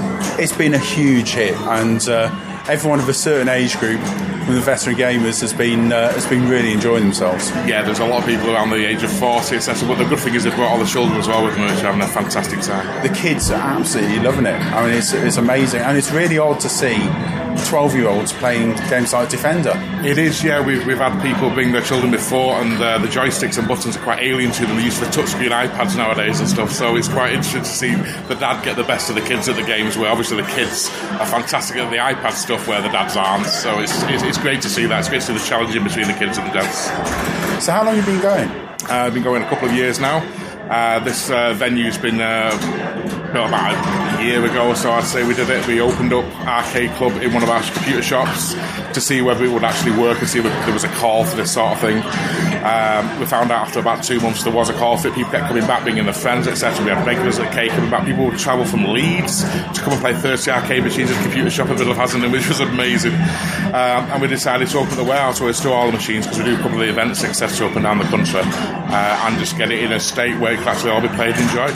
Well, we've got people here from all over the country and over from Ireland as well that come over specifically for this afternoon, just from Ireland, so it's fantastic. Yeah, we've had a, a gentleman from Germany. Uh, that's our furthest uh, travel up to now, coming for the end for the evening. You think, wow, that's amazing. Somebody's prepared to travel that distance. So how many machines have you got here? There's approximately one hundred ten working machines at the moment in here. We have got uh, another one hundred or so uh, stored away, which we use to eventually they're duplicate machines. Wow, okay. Uh, for instance, we have like two Defenders, uh, two Voltrons, et cetera. Uh, because we don't want to take anything away from Arcade Club uh, if we do an event, say, or a hire out, et cetera, because we'd like to be able to take them all over the place. We're in Nurg this year, for instance. Um, we're doing uh, Play Blackpool. Uh, well, James is with R G P. And, uh, you know, we don't want to take anything away from our cake. We want to, to, to share the enjoyment with everybody, basically. So this is this really is a, a passion, a hobby that's turned into a business for you? Yeah, it's, it's, but regarding the business side of things, uh, it doesn't typically make a massive profit or anything, but it makes enough to be able to sustain it and be able to repair the machines and maybe purchase a machine here and there as well. People have been great, the forums have been great. They've given us uh, absolutely loads of spares and loads of valuable technical information to repair these machines. You know, the community is fantastic. Oh, brilliant. And you recently on B B C Two's The Collectors? Yeah, that came out incredibly well. I was so, so worried about what the final edit was like. They were here for two days filming. They must have had enough to do like uh, some sort of Lord of the Rings epic type uh, extended version of stuff. Uh, used approximately seventeen minutes of it in the entire episode. But yeah, it came out really, really well. Everyone was very happy with it. I was happy with myself. I would have loved to have put loads of stuff in that they filmed, but unfortunately they've only got seventeen minutes to play with. So what's your favourite machine here first? My favourite machine is probably the Star Wars cockpit. It has a, a very rare twenty-five inch Amplifone monitor in it, uh, which is quite sought after within the collection, collecting community. Uh, it seems nice and solid, and it just plays beautifully. That's that's actually my favourite game. Yeah, it is. It's absolutely cool. And is there one machine that you'd love to get that you haven't found so far? Yes, uh, well, hopefully, I'm in the process of acquiring it, which is a game called iRobot uh, by David Thier. I think I pronounced his name. Uh, he uh, originally did Tempest. iRobot is a filled vector game, um, and it's, it's it's bizarre. And when it came out at the time, it was a little bit too an advanced step for people, and the game flopped massively. Oh, right. But it's absolutely fantastic, the game. That's one I'm trying to acquire for the arcade, because it's, it's a wonderful game. Oh, fantastic. Well, thank you very much for having us no here problems. today. It's been a huge success, and uh, the feedback we're getting on social media just from this afternoon is if we come and do it again, we'll get we'll be getting even more people here. Fantastic. That's it. There'll be even more machines and more things to do. So everyone will be happy. Fantastic, Andy. Thanks a lot. That's brilliant. That's brilliant. Thanks, Phil. Pretty much all of the major classics are represented, all in their original carcasses and all in tip-top playable condition. Favourites such as Afterburner, Star Wars, Pac-Man, Asteroids, Paperboy, Defender, Thunderblade, Outrun and Gauntlet, just to name a few. There's also room with sofas and old generation consoles hooked up to T Vs for some retro split-screen action. The ten pounds entry fee gets you unlimited plays on the over one hundred cabinets, and for our group visit, there was also drinks and saxophoning. That's the way. So, who are you and where are you from? Uh, my name is Robin. You may know me as um, Bongo the Saiyan from online, uh, on Xbox and places like that, and I am a co-host on the Overseas Connection podcast, part of the GATE or G four T E family. So where have you come from today? Oh, today uh, we uh, came from Ballymena in Northern Ireland. So we got up very early, took a flight to Manchester, hired a car, and here we are in this wonderful place. Hey, you're helping me play here. Actually, it's working. Um, is this putting you off? Uh, yeah. But I'll go again. Um, so what do you think of the place?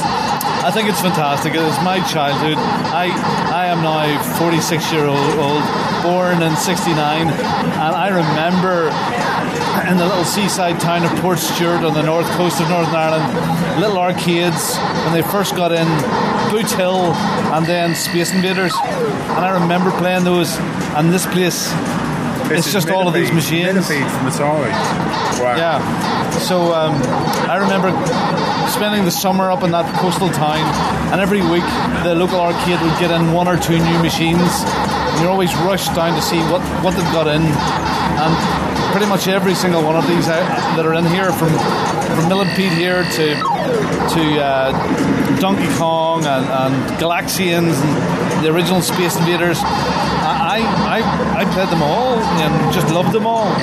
So this place is very already is very close to my my heart. Go in front of the Metallica pinball machine, which is one of the high score competitions today. And who've we got playing? John. John Wilson. Uh, Birmingham. Birmingham. As you can tell. So what do you think of this place so far? I think it's pretty amazing. It's um, it's a real hidden gem. You're not doing too well on this, are you? Oh, I'm not doing too well at all. No.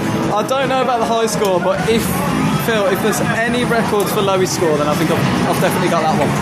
I've had a go on this one already, and I think mine's the lowest score. I don't know why they chose this particular pinball machine. Just to annoy me. Purely just to annoy me. Well, I'll leave you to it. Have a good time. Uh, thanks, Phil. Okay, found someone else who's willing to talk. What's your name? Where have you come from? Hey, it's Paul from Bolton. People might know me as P G seventy-seven. So, Bolton, not too far away. How long does it take uh, you to get in? twenty-five minutes drive. Oh, right, that's okay. Have you been here before, then? No, no, no. no Never heard it before. I heard it on the podcast. Oh, right. Okay. So, what do you think of the place? Oh, it's great. Yeah. Really good. And what have you been your favourite games so far? Um, been playing a bit of pinball. Been on the Salam- Salamander. That's pretty good. I like my uh, bullet shooters. Ah, right, okay. Yeah, some really, some really odd ones I haven't seen before. Yeah, yeah, same here. So, yeah. No, have a great day. Cheers, thanks. I'll just interrupt these two guys. Hi guys, how you doing? Hello. Who do we have? Um, you have Jesus, but some people call me Mike Chin. Um, but I, I tend to look like Jesus these days, to be honest. And Rob, also known as Verbal Rob.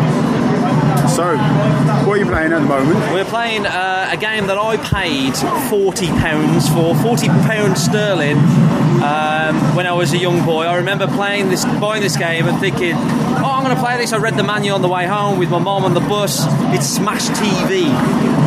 Smash T V. Fantastic. The problem with it now is you've only got like eight axes to axes to shoot, and it's very difficult. It's not like a normal twin stick shooter where you you got all different. You got like a good range of shooting, but you just have like right, left, up, down, and diagonals, and that's it. So it's very difficult. Diagonals. When it works. When it works. It's very tough. Uh-oh. So what do you think of uh, the arcade club then? It's good, it, it, but like I think I'm twenty-nine. So for me, arcade machines and arcade places were a place where drug dealers used to hang out. So it sort of reminds me of that, to be honest. Um, uh, but like really, like the, the, I, I sort of missed out on the arcade world. So for me, it's quite nice to see what it was actually probably like. Um, but then I realised that all these games are, are terribly hard. So I, I, I, I think, oh, this is like a nice game to play. And then I realised, oh my God, it's so difficult. I'm so glad that we have easy games for old idiots like me. But it's good. It's good though. It's a really nice place. I think they've got it sorted out. I just stepped on a mine when all the enemies were dead. So that's how smart I am. Uh, but no, I think I think they've done a really good job. Uh, it's a good business model. It's they, they seem pretty friendly. They put on food for us. Um, And we was quite shocked. Everybody was saying, how much do I have to pay for a bit of food? And it's all there for us. They put up a little sign. They know exactly who we are. They joined us on Facebook. So they're really accommodating. And as you can probably hear in the background, everybody seems to be enjoying themselves. What do you think, Rob? What do you think? It's pretty sweet. Although, uh, yeah, I was going to say it takes me back, but these are actually a bit before my time. Are you saying that we're all old kids? Yeah. Yeah. Yeah. yeah. And the games that you played were awful. Yeah, I know. although, although it was kind of strange coming in here to find a twelve-year-old playing Defender. Yeah, that's weird. And I, like the twelve-year-olds... Ta- I, I was speaking to some of the kids about, oh, you know, what do you think of these games now? He says, oh, thank God I don't... I, I wasn't brought up in this time. because it, cause they say, oh, it's, it's quite it's quite interesting. No, it wasn't interesting for the people growing up. This was it. This was gaming. That was it. But you can sort of see, like, what you don't get now, I suppose, is an atmosphere when you play a game. You just it's just a box in your, you know, in your like game man cave or whatever. But here, it's an atmosphere. It's there's a sort of community. I suppose that's that's what's missing. But you know, it's good. It's good to come down and uh, check it out. I'll let you go, go on. Yeah, we're again. Not doing very well. No, sorry. But luckily, we have infinite lives.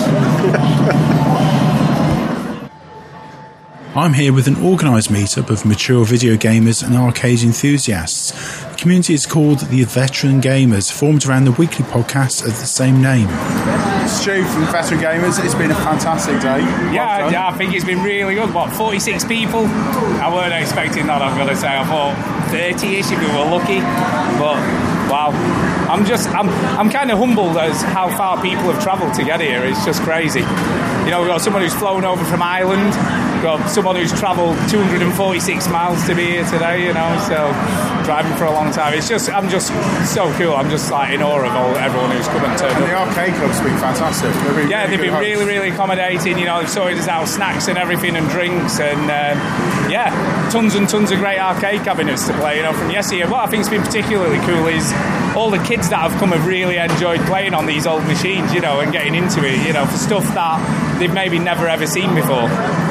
So that's kind of cool. I mean, that's really, really great. And the Street Fighter tournament went really well. Yeah, brilliant. I mean, it took way longer than I thought it was going to take. I mean, we've been playing, what, two and a half hours, I guess it's taken altogether to... Uh... But we got a winner. Kuba's a winner, oh yeah. He kicked some ass, uh, it's fair to say. But, uh, yeah, it's very, very good. So where can listeners find out more about Veteran Gamers? Uh, they can either find out about us at uh, veteran gamers dot co dot U K, or they can follow us on Twitter at veteran gamers U K, or Facebook. Facebook, Veteran Gamers, or we're Veteran Gamers U K on YouTube, YouTube and Twitch. We've got Twitch channel, Veteran Gamers U K. We also we, have uh, a, new swarm, a swarm of pigeons. We do. Uh, that send out messages to people. And in addition, we've even got a Google Play app. Which yeah. Peter's oh, yeah. developed. We've got a Google Play app. Yeah, so you can uh, download the Google Play app, and that'll give you all the links to everything we do, yeah. including the podcast. It's the ninety-nine website. Pounds on the Google. It is ninety-nine pounds. So yeah, gotta make money out of this summit. There is, there is, there is a lot of places you can find us. So yeah. Okay, cheers, well, guys. Hopefully, um, the success of this, we'll see another one. Yeah, yeah. Thanks, so. Phil. I mean, thank you for coming, Phil, and you know, just a and massive the, thanks to everybody else who's come today. Yeah, Arcade Club and everybody who supported us today. It is. Travel to just to hear his annoying voice. Exactly. Exactly. Well, and, and you know, I've, I've only played one video game know, today, which is Track and Field. That's the only thing I've played, yeah. yeah. But at least yeah. you bought that nice leather jacket. For the I know, I know. Worried about getting too warm with it. Yeah. No, it's fine. Bernie lives around the back anyway, so... Yeah, I'm only half an hour, not like some of the people who have to travel, like, you know, for three or four hours to get here today. So, cheers, guys. Thank you. Yes, thanks, Phil. And so, with a sad heart, after four hours of revisiting my misspelt childhood, with memories of hours lost and credits spent, it's time for me to make my way home.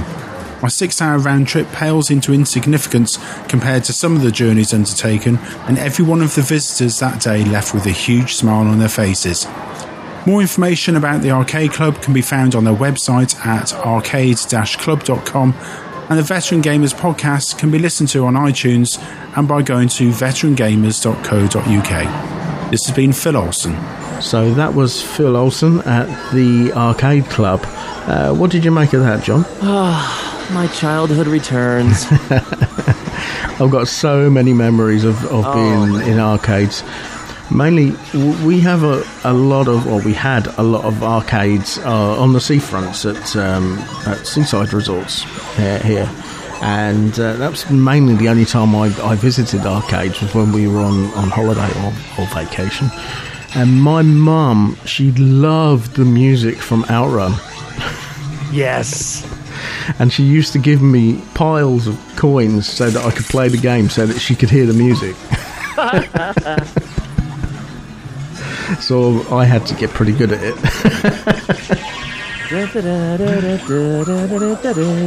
Oh, yeah. Absolute Ocean Breeze. Um, uh, what was it? Um, Smick Splash, wasn't it? Um, yeah. I'm trying to remember. But, yeah, that was awesome music from, from that video game. And The strange thing is, um, the Z X Spectrum um, wasn't known for its graphics or its sound capabilities, being as it was only forty-eight K at the time, and it came with an audio cassette of the music from the arcade machine. Nice. So that you, when you played the game, you could listen to the actual music, which I thought was a nice touch. I think they also did the same with Afterburner. Oh, wow. Which is an awesome soundtrack. Uh, Afterburner, I mean, that wasn't too bad. I think uh, Space Harrier is one that I remember more than Afterburner, though. Space Harrier. I love Space Harrier. Yeah, dude, so many quarters were spent. They gave their lives to a noble cause. The other one I used to like a lot was Chase H Q. I used to love Chase H Q.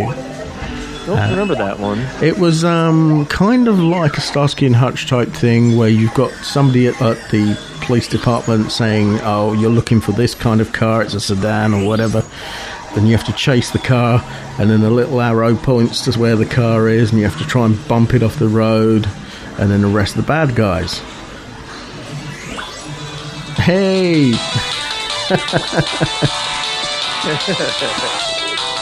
Had to pull it up on my phone.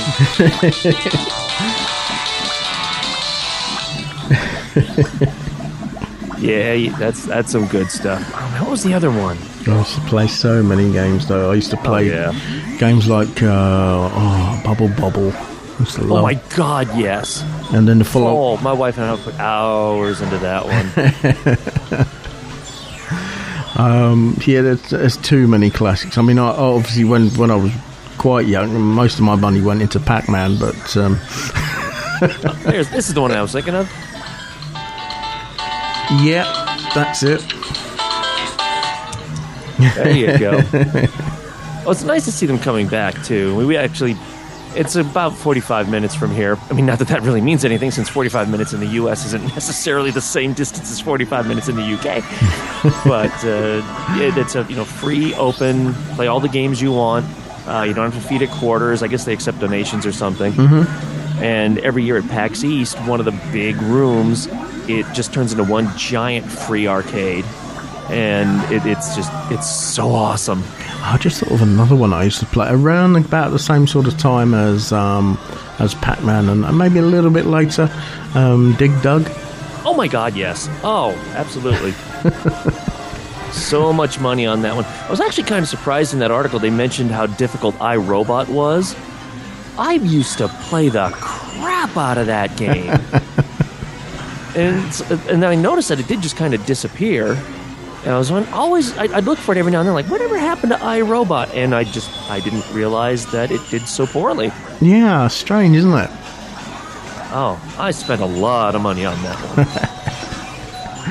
Oh man, I've got some of the reproductions that they, they did for the, uh, the the older games machines, like the P S two and things like that. And uh, I used to collect all the retro uh, collections, the Capcom ones and the yep. the Activision and the and stuff like that. Well, that's more less uh, arcade though. That's that's just going back to the. The Atari twenty-six hundred, but um, back when the art cover looked absolutely nothing like the game. Yeah. I, I, one thing I used to like about those, though, especially on the Activision games, is that you, um, if you did well, you could, you know, if you could take a photograph of the of the screen uh-huh. and send it in, you used to get patch badges and stuff. Yep. Which, Activision was just amazing. That it was like every game that they released was just. It looked good, considering the, the resolution of the day. Mm-hmm. It, it always looked good. It, they always played well. Activision just completely dominated the twenty-six hundred era. Yeah, I, I think uh, out of the guys that I used to play games with, um, it, it's probably River Raid. Yes. That's one. And, um, oh, it's not Jumpman. I can't remember the name of it. Oh, I'm embarrassed now. Pitfall? Pitfall, that's the one. Yeah. Yeah, that that was a good one. That, didn't they, they were going to turn that into a movie, weren't they? I think. Which would be one of the dumbest things ever, but yeah, I heard about that too. Uh, I hope that kind of fell by the wayside. I mean, I'm, I'm sorry, we don't need it. How how do you do that? A movie of swinging over water, jumping on crocodiles' heads, and running under caves to get to... And, and caves are shortcuts in the game. It's like, no, no movie. No, no, no, no, no, no, no, don't do that. It's, it's kind of Indiana Jones, isn't it, really? Yeah, really. That's true, that's true. Yeah, we have Raiders of the Lost Ark, so we don't need a Pitfall movie. This is Arnold J. Rimmer from Red Dwarf. You're listening to T G P Nominal. She's alive. Alive. So next we actually have a, uh, I almost said guest host. That's not right. My brain's not working. Help me here. Um, yeah, she um, was a guest. A guest. That's the guest. Oh, my God. I could not remember the word guest. I just, I give up. I'm done. Bye. We're done. No, anyway. I haven't had enough Mountain Dew. That's the problem. But uh, she runs, and yes, she, female scientists. Imagine that. They are out there. As I say that, dripped heavily with sarcasm, um, and you'll understand why in the show. But uh, she actually has a YouTube channel called The Stemulus. Her name is Stephanie Evans, and she is a genuine rocket scientist, you know, aerospace engineer, that sort of thing. Her show I can associate with so well because she is constantly trying to be silly. She's got very strong Star Wars nerd credentials. Uh, she just likes to have fun. She doesn't mind poking fun at herself, any of that. But she'll take whatever the topic, you know, whatever science topic of the week and just talk about it. So, the, you know, her videos are short, about ten minutes long. But uh, and we started chatting on YouTube and we realized that we're both demented, which is really awesome. So I just said, you know, well, you know, being a woman in science has its own challenges. And, of course, being into Star Wars and, and space and all of that, that makes her a natural fit for the show as well. So... threw at her, uh, how'd you like to have an interview? She understandably listened to a couple of our shows first to determine, you know, make sure we were on the level. And uh, so she agreed to come on. Now, I will give you fair warning. This was a really, really rushed thing. She she was really busy at work over the past few weeks. Plus, she's taking some time off. So she just kind of co- contacted me the day of and was like, uh, John, can we get this done tonight? I really want to do this, but this is about the only time I have. It, it's really rushed because literally we conducted this while she was on her way from work to get some dinner and on the way back because something was happening at work and everybody had to be there. So she was literally driving to get her dinner and back when we were doing this. So it's really rushed. Uh, she makes references to things that she and I have talked about uh, on Twitter separately. I mean, I can try to cover some of that a little bit later. But it's a really rushed interview, but it was a lot of fun. Gave her perspective on what it's like being a woman in science, which apparently is not very easy, unfortunately. But it was a really fun interview. I had a lot of fun with it. So uh, with that, I guess we might as well just go to, well, I guess part one. And with me now, I have the pleasure of talking to Stephanie Evans, a, a genuine rocket scientist. I have no idea why I said it that way, but this is me we're talking about here. And she is the host of Twistem, which is uh, YouTube. And, uh, well, Stephanie, glad you can give me some of your time. Uh, thank you so much for having me, John. I really appreciate it. So, just to start, what is, for you know, for all of our listeners, what is Twistem? Um, Twistem is an acronym. It stands for This Week in STEM. It's one of the shows I do on my YouTube channel, The Stimulus. Basically, I just take the latest and greatest and really cool STEM, STEM-related news stories throughout the week. Um, STEM is also an acronym. Uh, it stands for Science, Technology, Engineering, and Math. And I just go and try and find the coolest stories that I can throughout the week and break them down into very digestible um, little segments and just kind of keep the world informed about what the coolest stuff is out there currently. Uh, a lot of the... Well, it's, you you just are no holds barred. You don't mind being silly. You don't mind being goofy. You don't mind, mind even you know poking fun at yourself at times. Uh, you oh, love your Star not. Wars yeah. references. Very much so. Very, very much. So, yes, your, your geek credentials are quite secure. Um, oh, well, thank you. So, uh, what what uh, what is your background? I mean, was I accurate in saying that you are a genuine rocket scientist? Well, yeah, I like to say ironically that I paid one hundred thousand dollars and spent four years of my life so that I can say it ironically. Uh, my degree is in aerospace engineering, yes, and I did do uh, small satellite design in college. I went to school at Missouri S and T out in the middle of nowhere, Missouri, and yeah, it's it's been awesome, and I love being able to say that. It's very, you know, gratifying. There you go. They know about rockets in Missouri? Really? Oh, yeah. Well, you know, we can't launch them from there, but, you know. That's about it. That's that's about all we had. But, yeah, it was in a very small town, and the student population probably made up for half the town's population. It was fantastic. that, that's okay. I'm, I mean, I'm, my hometown is Scranton, which nobody heard of until The Office. So. Oh, yeah. Yeah. You get it. Yeah. The I get it. Cornfield. Yeah, well, you know, Scranton is not necessarily in the middle of a cornfield, but it is pretty much not really well known. Ah, see, yeah, I, yeah, I grew up in a place where it was so flat you could roll a quarter from one side of the town to the other. It was, yeah, not very exciting. Well, in, in fairness, I don't live that far away from Lancaster now, so I've got a lot of Amish in the area too. Oh, okay, so interesting. I, I can associate with all of that. Anyway, it's just the way it goes. But uh, okay, oh, yeah. with, with Twist'em, one of the things that I don't even remember how I saw it. I just. Saw it, somehow I saw a reference of it on YouTube. I was like, what is this all about? And I went to check it out.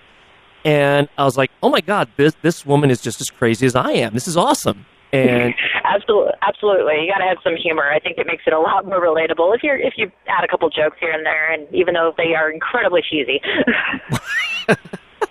But cheesy is good as far as I'm concerned. You know. Oh, yeah, it's my shtick. Yeah, that's that's how I go. Well, I mean, and that also helped to set it apart from other, you know, there are a lot of other science and physics and so forth. Or the, well, most of them are kind of presented just straight on, these are the facts, you know, that, that sort of thing. And yours was actually like, hey, you know, I'm here having fun. And that just kind of set it apart. Oh, yeah, well, it's, it's really easy to have fun when, you know, I just, I absolutely love what I'm talking about. You know, it's not just me getting up and reciting lines. I enjoy doing the research, even though it keeps me up till all hours of the night, and I enjoy talking about it, which is why I talk a mile a minute during the actual videos, and, yeah, it's it's stuff I'm really passionate about, so it's really fun to do that, and, you know, the humor, I think, sometimes it works, sometimes it doesn't. I've been told that people love the jokes, and I've also been told that I'm really annoying, so, you know. Well, if you're really annoying, then why are they watching? You can't win it all. Well, no, no, you can't please everybody. Oh, yeah, and I considered my first hater like a life achievement unlocked or something. It was just like, hey, now I've really made it. I have haters. Great. Did you have any concerns when you started it? I mean, God forbid, a woman in science. Oh, my God, you have woman parts. You can't be a scientist. You know, that sort of thing. Did you have any concerns about that when you started it up? Oh, yeah. I mean, it's... It was definitely a concern. You know, I grew up in a part of the country where, you know, there sexism exists. And, yes, sometimes it's in the form of jokes and, oh, you know, Stephanie, the men are talking, or why don't you go make me a sandwich or something. And, you know, you it's something you kind of come to not necessarily accept, but you know that it's going to be something you have to deal with. So, yeah, it was definitely a fear. To be honest, my more prominent fear, I would say, was that I would get something wrong. And so I do just scads of research every week to make sure that, you know, I get everything right, because that's the thing. You know, if I get something wrong when I'm talking about it, it's not going to be, oh, you know, she accidentally screwed up. It's going to be, she's a woman and she screwed up. And I think it's just the added pressure to get everything correct and be perfect. I, I feel that is the bigger thing I struggle with from week to week. But, you know, like I said, it's it's a lot of fun, and typically I just stress for, like, the first twenty-four hours after a video goes out, and generally the feedback's good, so I don't think I've made a misstep yet, yet.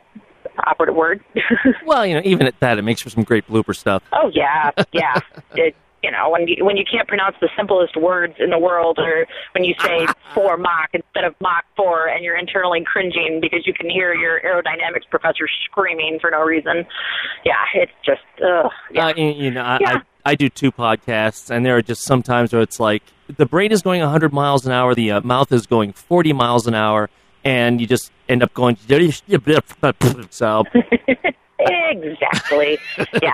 I completely understand yeah. that. Oh, and by the way, I absolutely love your sister, because just having the where for all for, for not doing it just once but twice, but just giving a hearty belch while recording. Oh, yeah, yeah. You, you got to. I mean, it's just, you know, that's just, you can't help it, and it makes for a really good blooper. I'm, I'm so feminine. My mother cringes every time she, you know, oh, you burped on camera again. Yeah, but I didn't put it in the main video, so maybe everybody didn't see it. No, I, I'm kidding. No, my mom's great. She's all of my family has been really supportive, which is something you're kind of afraid of when yeah. you uh, start something like this, because it's hard to tell people, oh, yeah, I, I'm doing YouTube now. I do stuff on the Internet. Oh, so you're getting paid for it? No, not really. No. It's just something I like. You know, I enjoy doing it. But it's, it's like I said, it's worth it. But they've been totally supportive, and my family's just, family and friends and even coworkers have just been great about it. But it's, it's a lot of fun. It is fun, especially when you get that. But all you need is that one person to just come back and say, oh, my God, I love your show. And that yeah. just makes it worth it. Oh, gosh, I turn into, a, yeah, I, every time somebody tells me that, I turn into, like, a little ball of, like, sludge. I'm just like, oh, well, you know, thank you. You just shucks. You know, I just want to crawl under the desk and hide from embarrassment.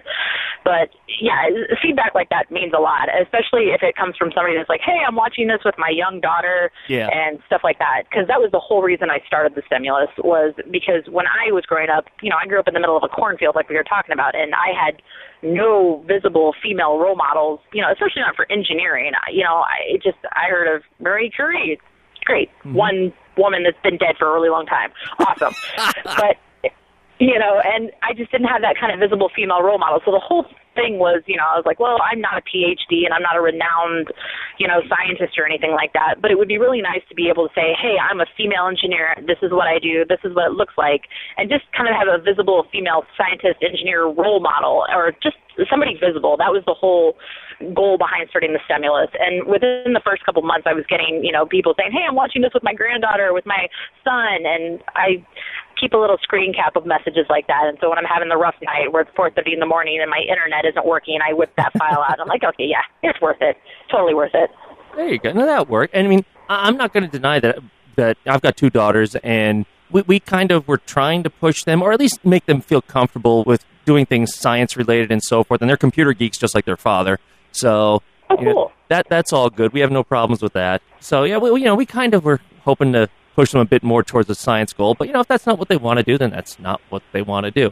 That's part of what I wanted to talk to you about, just to get that female mm-hmm. perspective that, you know, my wife and I are very much, we don't care what you do as long as you're passionate about it, you do well in it. Just do what you want to do. We don't care if it's science-related, great. If it's not science-related, okay. It's amazing, even nowadays, how many people out there are just like, no, you belong in the kitchen. My brain kind of acts like, I don't know if you ever watched the original Star Trek series, but oh yeah, okay, so yeah, then I'm, I'm a Trekkie, Star Wars. Okay, that's great. So then, know, one then of those weird months. There you go. So then, so am I. Yeah. So you remember the whole thing with Nomad, and he ended up being a, you know, a spaceship that kind of short circuited, and that, that's kind of how mm. I get when I see these guys talking about how women can't be scientists, because my brain just kind of says error, error. It just doesn't work. But how much of an impact has that really been on you? I mean, you you had that instance the other day where somebody made a comment about your clothing, which to me was just like, what, really? Sexism is something that you're going to deal with, and it doesn't make it right. It's just something that you have to be prepared to deal with. You know, I I took great offense to the comment the other day about, you know, my shirt. You know, it's just been ingrained by society, so they don't understand what they're saying is being hurtful or offensive, and he didn't understand that. So for the most part, I always try to kind of take a breath and see if I can make it into a teachable moment that, hey, that's really not an appropriate thing to say to somebody, and what I'm wearing does not impact what, you know, I how effective I am at my job. And that's the tough part. Then you have, you know, the, the Tim Hunt comments and stuff like that, and that's obviously an ingrained perspective, and I won't even go into that rabbit hole because I just, no. Oh, but, yeah, you know, I, understand. It, I understand that. But just, just for the listeners who might not be aware, he, he's a, a British scientist, Nobel Prize winner, and uh, at yeah. a conference in South Korea, he came out and actually said, uh, let me tell you about my trouble with girls. You fall in love with them, they fall in love with you, and when you criticize them, they cry. And uh, the biggest problem ugh. I have with the defenders, yeah, On, on uh, sexism aside, the biggest problem I have with the defenders is people coming out and saying, you know, oh, he shouldn't have lost his job, and people attacked him. And, okay, well, here's the deal. If you are a notable scientist with that much sway in the community, your comments do not come without consequence. You know, freedom of speech is irrelevant here, and I, right. I, it really annoys me when people, oh, freedom of speech. No, that's not what freedom of speech means. And yeah, First Amendment in no way apply. Ties in here. No, it, it means he can't get in prison for his comments about, you know, about the fact that he's a misogynist. But that's just, you know, for me, it was it was disappointing to see that mindset. But At the same time, I got one heck of a silver lining from the Distractingly Sexy movement. That was incredible that to was see that fantastic. Many female scientists yeah, come together and really show off, you know, look, we're women and STEM, and we are being awesome, and this is what we do day to day. And it was really in, just inspiring, and I was really honored to be included among them. But just, yeah, it was I know, it was you, a you really were the top one in that line. B B C article. Oh, yeah, that was that was surreal. Well, the best part is nobody knew it was me because I was in a full-on bunny suit, and I actually had one of my coworkers the night before who was flipping through Yahoo, and he sat next to me for three years, said hi to me every morning, and he just flipped right by it. I had no idea it was me until the following morning. And, yeah, it was that was an interesting one. Oh, really, and, and really to anyone weird. Listening, we're not talking bunny suit as in, like, Playboy bunny suit, okay? We're talking, oh, like, no, no, no. dry, clean room where the only thing that you can see are your eyes. Yeah, mm. eyes and eyebrow, yeah. That Keeps must have been fun. Dust and stuff, yeah. Oh, yeah, it was it was a blast, especially at that point, because, you know, I, I kind of had hoped, though, that the first time I, if I ever did wind up on the B B C or Yahoo, that it would not be the picture where I hadn't slept for at least thirty hours or showered for thirty hours, because that was several all-nighters strung together back-to-back when that picture was taken. I was like, oh, no. Well, maybe it's a good thing nobody can recognize me. Just roll with it. There you go. Going to have to try to figure out some kind of Monty Python thing. You know, it is the rabbit, but uh, whatever. told exactly. you, told you, I'm just about as crazy as you, and I love it. So well, you know, us crazy people, we're gonna we're gonna rule the world one day. It'll happen. Awesome. What can we do? I mean, like I said, I, I've I've taught my daughters. You do what you want. If you want to go into science, we one hundred percent support you. But then there are idiots out there. I had one guy tell me directly, uh, it's not institutional discrimination and sexism that's underlying this. It's differences between the sexes. It's like what? Yeah. What? How did, yeah. And I even mentioned, okay, let's talk about Ada Lovelace, Marie Curie, Margaret Hamilton, and he actually came back and said, oh, the outliers. What? You can't fix society all at once, and that's been something that's been really hard for me to accept, is you can't fix stupid all the time. Sometimes you just have to change the small part of the universe that you can control, and I think you know, by encouraging your daughters, you're doing a very, a very good job. For me, the way my parents always approached it was you can do anything that you want, be the best at it, and then they just made the resources available. You know, they didn't get mad when I blew up a breaker at the house because I was ten years old and wanted to know what happened when I touched white and green wires together. It was, you know, fun fact, it's a fireworks show that could be seen from outside the house.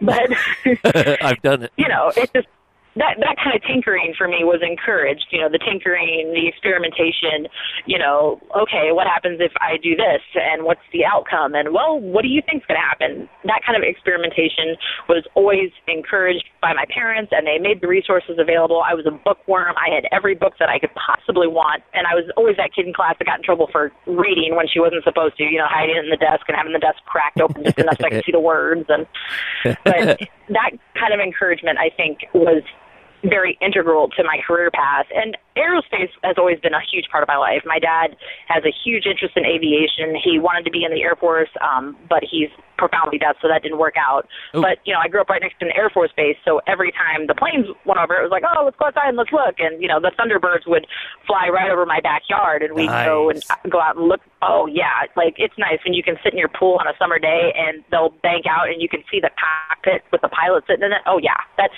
oh.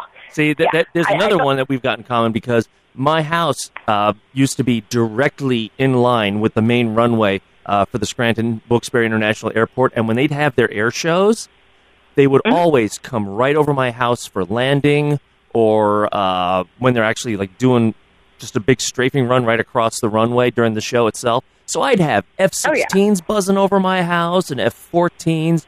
And it was just like, this, who needs to go to the airport? This is awesome. Oh, yeah, it was amazing. We'd get, you know, one year we got V I P passes to the air show, and I could have hit the Blue Angels with a baseball if I had one. It was nice. Amazing.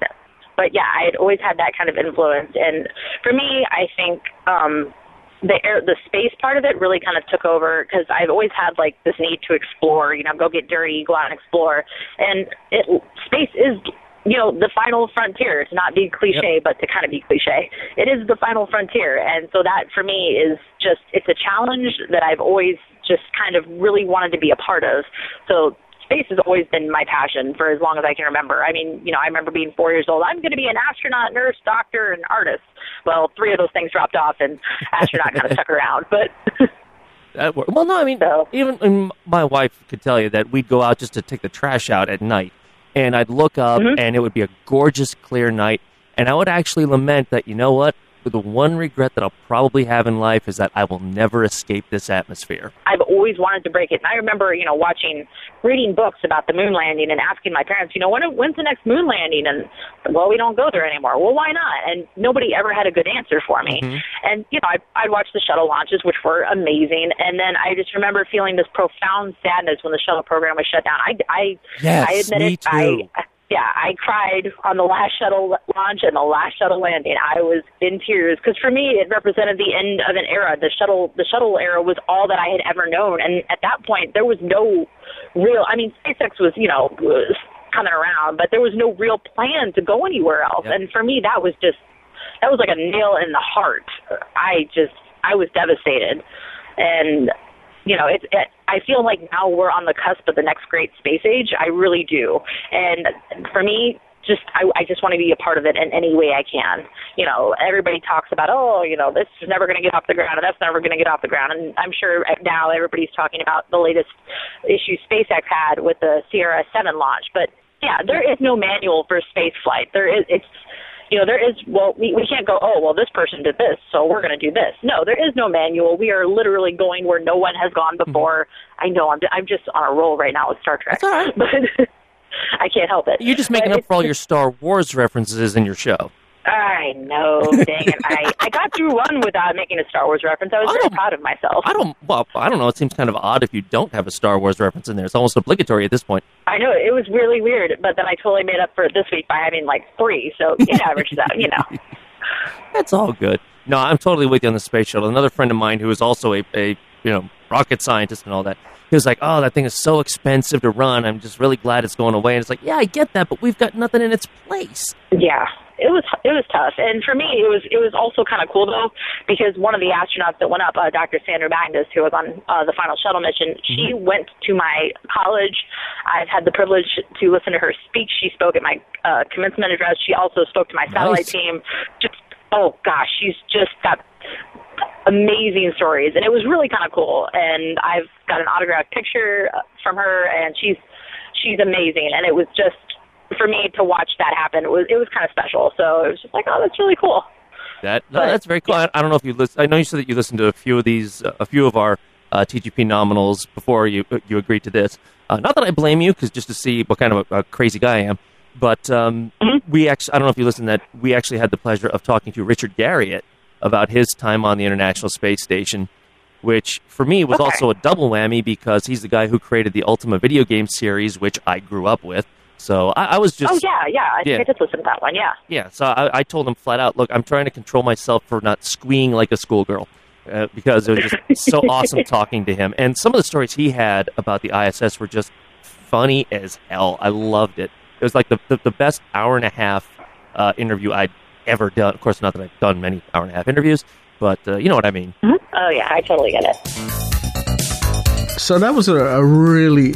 interesting conversation there, because like you say, it's difficult for a, a, a woman to get into what is I, I don't like to say a male dominated uh, line of work, but it kind of is. Well, it is it is um, but it's the same in, in any form of work that is male dominated. Like it is, it's extremely different, difficult for female mechanics. But there are a lot of them out there, and they're extremely good at what they do. Yeah. Um, and, a, and a lot of them feel that they have to do more than their male counterparts to be accepted, um, which is wrong. Um, very wrong. And I, I just, I, I, I cannot understand the whole thought process behind people who, who truly think that, oh, they have woman bits, they're inferior, they shouldn't be doing this. I, I don't get that. I absolutely don't get that.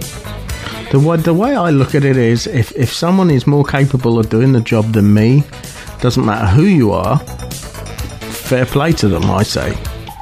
Um, well, absolutely. And like I said, like, like I said in that one, um, the fact that I understand all of those space topics. I get it. I understand how they all relate to each other. But you put a formula in front of me, and I'm done. I'm gone. I can't process it. And yet she's just like, oh, hey, I love that stuff.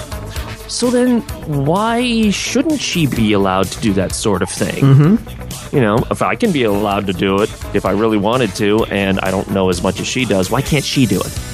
And then even more than that, why should she get flack if she does do it? I don't, I, I just don't get that. Yeah, it's it's really, really strange. One thing I do want to say about the interview, um, we didn't discuss where she works because yeah, she's kind of like me, I guess. You know, when, when you work for certain government institutions, you just don't talk about that. Mm-hmm. So, which is fine. And uh, the other thing that, that I wanted to reference that probably no one w- would understand is she mentioned about uh, a, a clothing issue uh, the previous week. Yes.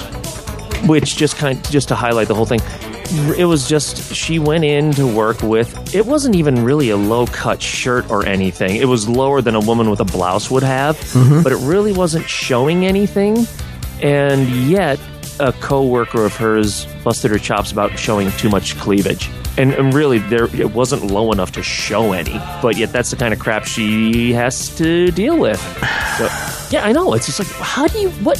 It, huh? But that's just petty. It is. Um, yeah, there's there's no other words to to say apart from, from that, really. And what really boggles me is that there are people who are now... They are now actually harassing people like her and others like her because of the whole Tim Hunt issue. I just, I, I, I cannot process that kind of mentality. It's one thing to say, well, I disagree with you. I don't think Tim Hunt, what he's, he was clearly trying to make a joke that failed. What he's getting, he doesn't deserve. It's one thing to say that, but then to actually go back and harass and troll the people who you disagree with. I don't get it. Yeah, have your opinion, fine. But don't keep badgering people. Yeah. You've had your opinion, you've had your fifteen minutes of fame, as it were. End of. That's the yeah. way I look at it. So, I mean, it, it's... Yeah, I mean, hopefully things are getting better. And and I think... I, I hope they will. You know, it was nice to see after the whole Tim Hunt thing. I don't know if you saw any of those... Um, Twitter hashtags with distractingly sexy. Some of those are funny as hell. You know, because it's just women in doing their work as scientists and engineers talking about distractingly sexy, and it's like the one of the least sexy pictures you could imagine. Mm-hmm. But it's just, just because it's a woman in science. The one was brilliant because, you know, those little uh, red plastic trays that they'll put test tube vials, and then they'll, you know, they'll have one of those droppers yeah. to just put solution in each one. Yeah. Someone tweeted that her male her male co-workers have a problem because they keep talking about her nice rack, and it was one of the rack. It was one of those tray racks. Oh dear. I was like, nice, well done. But so yeah, I mean, that that just brought a, a different perspective on uh, what they have to deal with, which sucks. Now fortunately, on a lighter note, seeing as how she is an aerospace engineer, we decided to talk about spacey things, and she is a big time Star Wars nerd, so mm-hmm. we even got a little bit of that in there. Oh yeah. So uh, let, let's get off this dark, moody stuff for now, and uh, let's go to something a little bit lighter. What do you think? Yeah, definitely. I- I've got a question for you regarding, well, we know that the New Horizons is about to get to Pluto, which is amazing.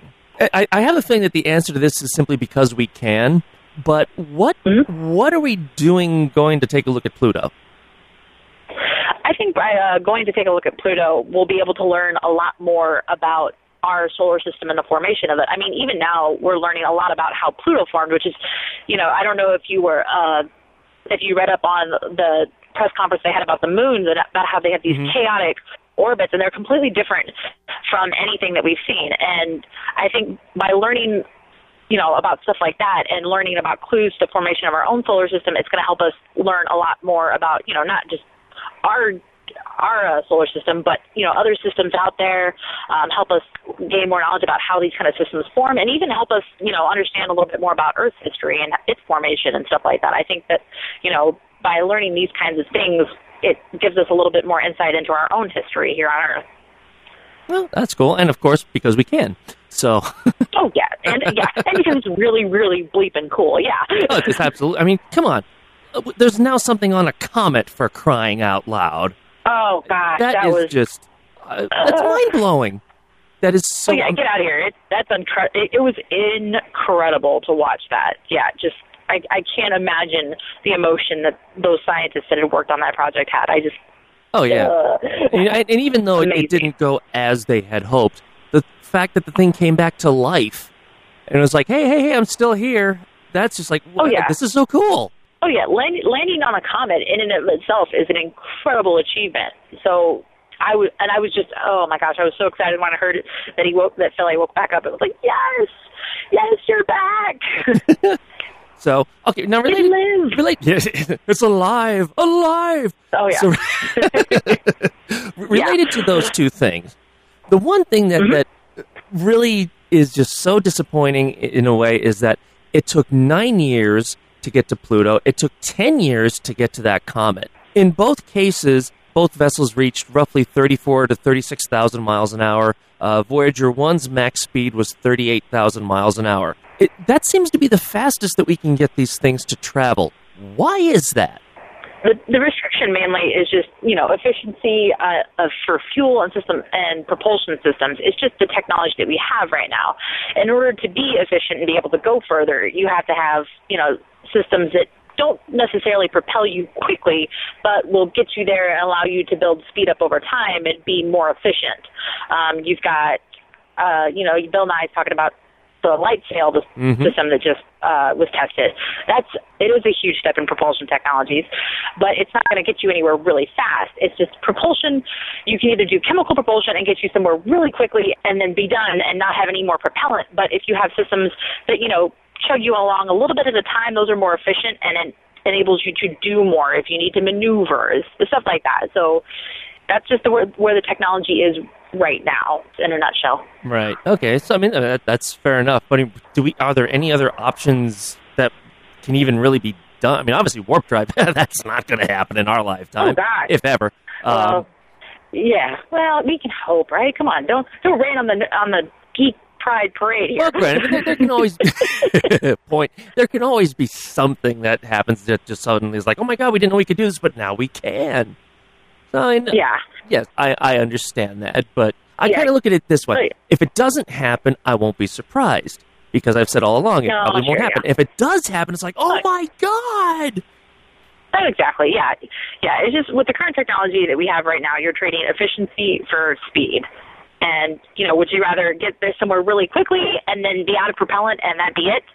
Or would you prefer to have, you know, a, a more efficient system? It, yeah, For, it, for those of us who want to go farther and faster and see more, it just really stinks that you have to wait ten years to get to a comet. Oh, yeah. So, oh, yeah. And, and space, you know, space is, in and of itself is just, you know, it's a huge distance that we're talking about flying through, so it, it takes a while to get there, yeah. Yeah, so we're basically stuck right now then. Yeah, and a, lo- and a lot of the maneuvers that you're talking about, sometimes, you know, you use orbital, you know, slingshot maneuvers, mm-hmm. I guess is the best way to put it, you know, and you use gravity uh, of other planets to make yourself, to make the spacecraft a little bit more efficient and stuff like that. That helps out, but it's just, you know, in order to conserve propellant and, you know, not have to carry a massive system with tons and tons of fuel, which is another thing, you know, having, you have to carry the fuel with you, mm-hmm. stuff like that. It's it's a more efficient system, but it's not a very fast system. Right, and I guess you're always having to fight the uh, gravity pull of the sun as well, correct? There's a lot of gravities that you're fighting. It's, you know, it, but yeah, I... I well, you know, it's not yeah. like you can just send something off, head it off to a planet, and then just say, okay, I don't need to use any more propellant, I'm at speed. Because there's always going to be something trying to slow it down, correct? Well, yeah, it, it depends on, a lot of it's based on proximity and stuff like that. But, yeah, I would I would say for the most part that, yeah, you're always getting a little bit of a pull from something, you know, which is why comets go around the sun rather than, you know, they don't just slingshot around and go off into no man's land. You're always experiencing a little bit of pull from something, but, you know, for the it just depends on proximity, I guess, would be the best answer I could give. No, that, that's Proxim- fair enough. Proximity to an orbital body. I, I figured you of all people would be able to answer that, seeing as how uh, you know your, your favorite stuff. What was your favorite subject in college? Orbital Dynamics one oh one? Uh yeah, I I did love that. If I had to pick a favorite class, though, I would probably say my senior design class, because that was the kind of accumulation of my satellite design team. Um, the way it worked is you could do satellite design as an extracurricular. You know, we weren't we're an engineering school. We weren't known for our athletic prowess, but we did have a lot of design teams. We had concrete canoe and solar car and, and Formula One and all that stuff, and that was kind of the, you know, our athletics, quote unquote. So for me, I could do that for the first three years, and then my fourth year, it finally counted as credit. And for me, that was just like, yes, I can finally get credit for doing this, you know, thing that I've been doing for three years. College credit, hooray! Well, yeah, it was it was but, athletics. Yeah. It was just mental athletics. I'm sure that's what our football team tells themselves, you know, when they're rocking themselves to sleep at night. Yeah, they, they might be better. Our football team was struggling when I was there. They might be better now. I don't keep up. Yeah, the college experience was different because it was everybody was a nerd. I mean, heck, our football cheer, I think, was like, oh, gosh, what was it? D to the X, D Y D X, E to the X, D X, cosine secant tangent sine, three point one four one five nine, P V equals N R T, come on minor victory. That was our cheer that the band did at football games, and I'm not even making that up. I love it. Oh, my God. I am not a dumb guy. All the stuff you talk about, I understand it. You know, the, you're talking about acceleration and, and gravity and perigee and apogee and all that, and I know how they all relate to each other, and, and, and all. Yeah. I know how... When you know you affect one thing here, it changes all the other things in some degree. I get all that, but you throw a formula in front of me, and my brain just short circuits. I love that stuff. That's why I just give you total credit for what you do, regardless of gender. That's just. Oh, I appreciate it. Yeah, I appreciate it. You are you are smarter than me. There, I said it. me, me and my other X chromosome appreciate that. Appreciate that very much. I want to get your opinion on something. The whole thing with that E M drive, that, that microwave engine, I don't know what to think of that, because you have the guy saying, yes, here, I did it. You have China saying, yes, we replicated it. You have NASA saying, to a degree, yes, we replicated it. But then you have all these other people saying, no, no, no, that can't happen because of the principle of conservation of momentum. It can't happen, blah, blah, blah, which just kind of drives me nuts, because it's like, okay, it works for what we know.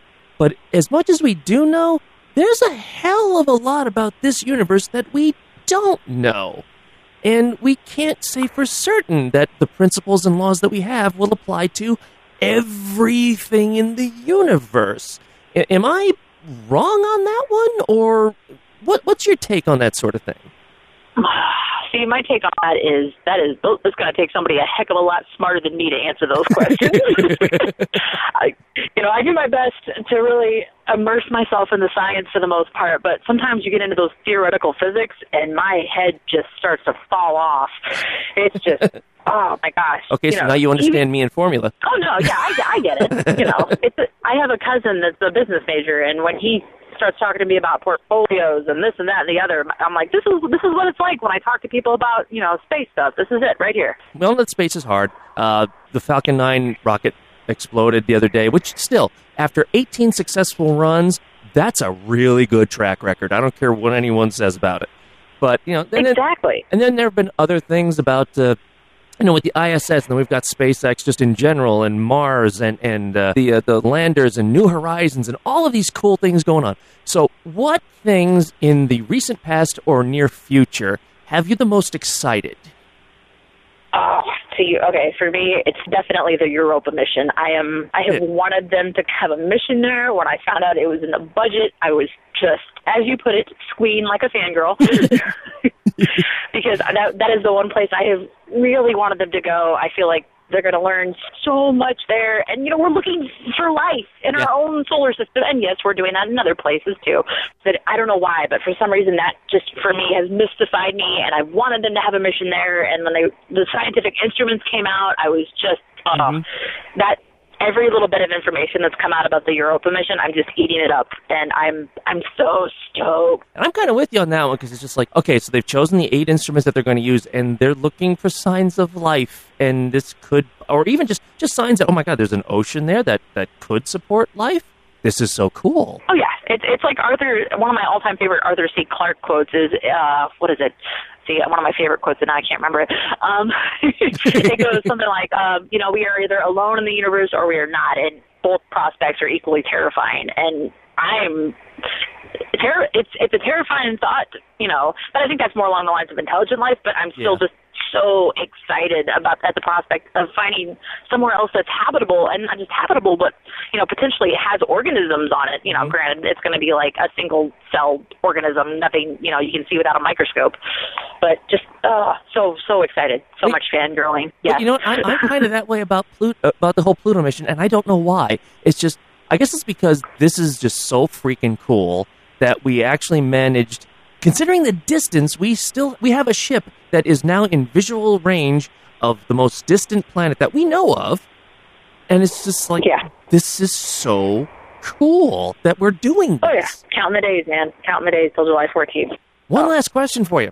Are you ready for Star Wars seven? Oh, yes. Yeah, I, I am still not emotionally recovered from seeing Han and Chewie reunited. That oh, God. Just, that whole trailer was just... My babies.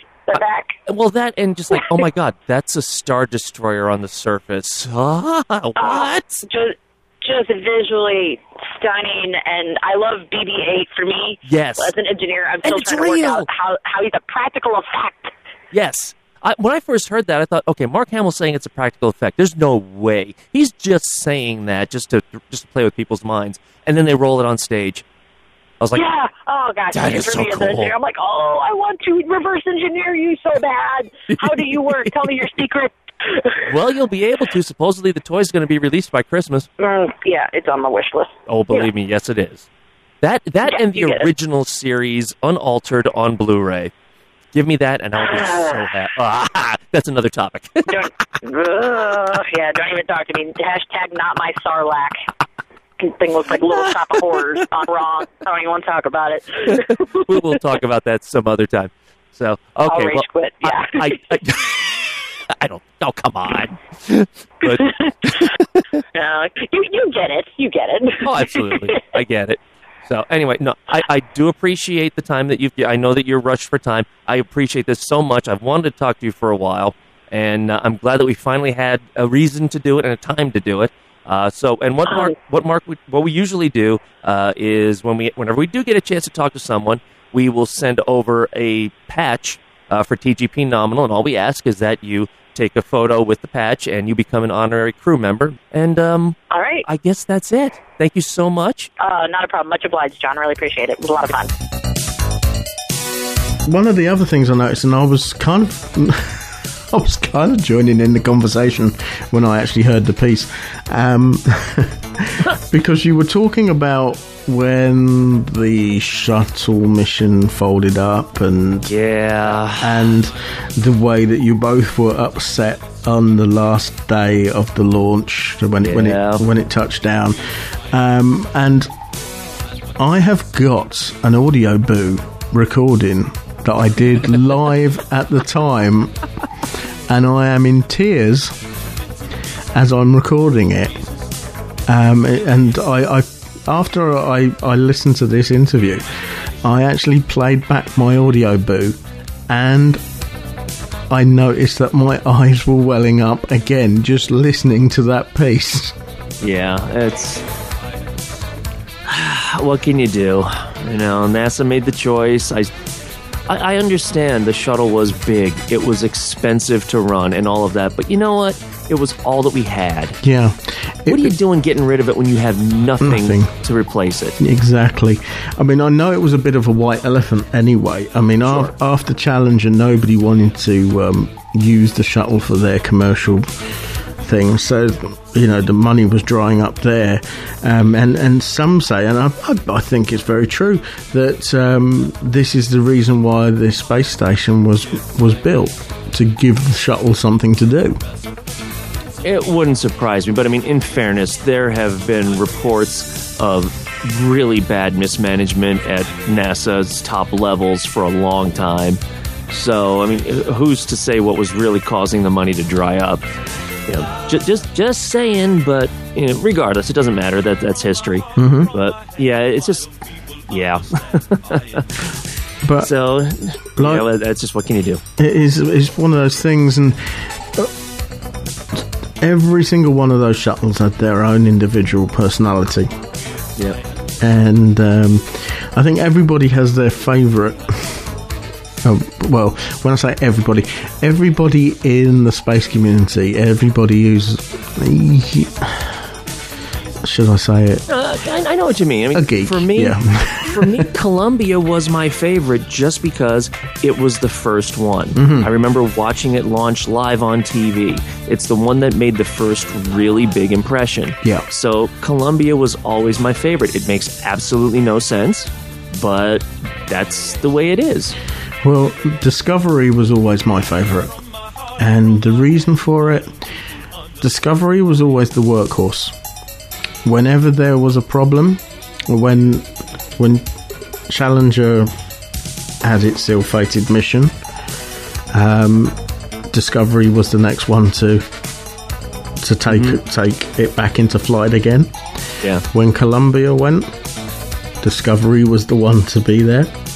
When uh, Atlantis went up for the S T S one twenty-five mission to the, the Hubble, Discovery was on standby just in case there was a problem. So that's why she has been my favourite of the of the fleet. And not only that, on her last voyage, William Shatner redid the um, Space, the Final Frontier. Nice. Um, and based it around Discovery. Um, mm-hmm. Which I still have. Was that for their wake-up call? Yes, it was. Yep. Mm-hmm. And I, I used to have that as my ringtone for oh, nice for a while. Um, and uh, yeah, yeah, Discovery's always been my favourite for th- for that reason. Spanhead Productions are a small independent sound recording company based in rural Hertfordshire. We specialise in creating content for all your podcasting needs, whether it be field recordings, vox pops, or capturing the atmosphere during social events. Editing is a very time-consuming job, so Spanhead Productions are on hand to take away some of the burden for you. Just advise us on how you'd like your content to sound, and we will do the rest. We can even help you design and manage a website for your podcast too. Visit us now, spanhead productions dot com. weebly dot com. That's spamhead productions dot weebly dot com.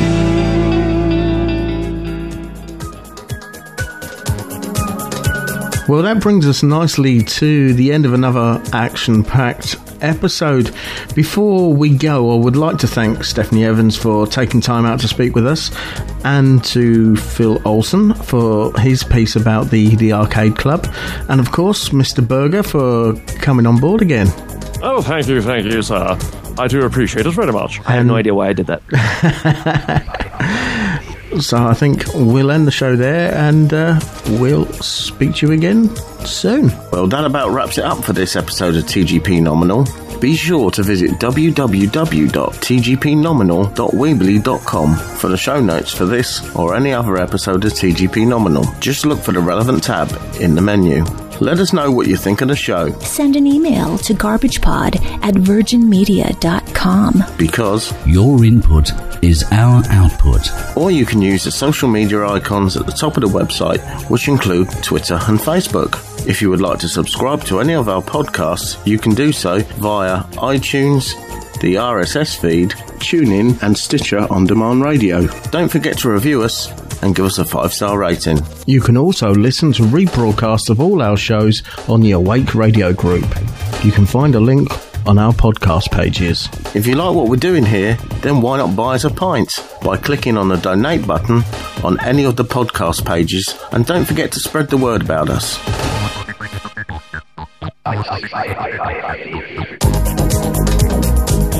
Station, this is Houston A C R. Thank you. That concludes the event.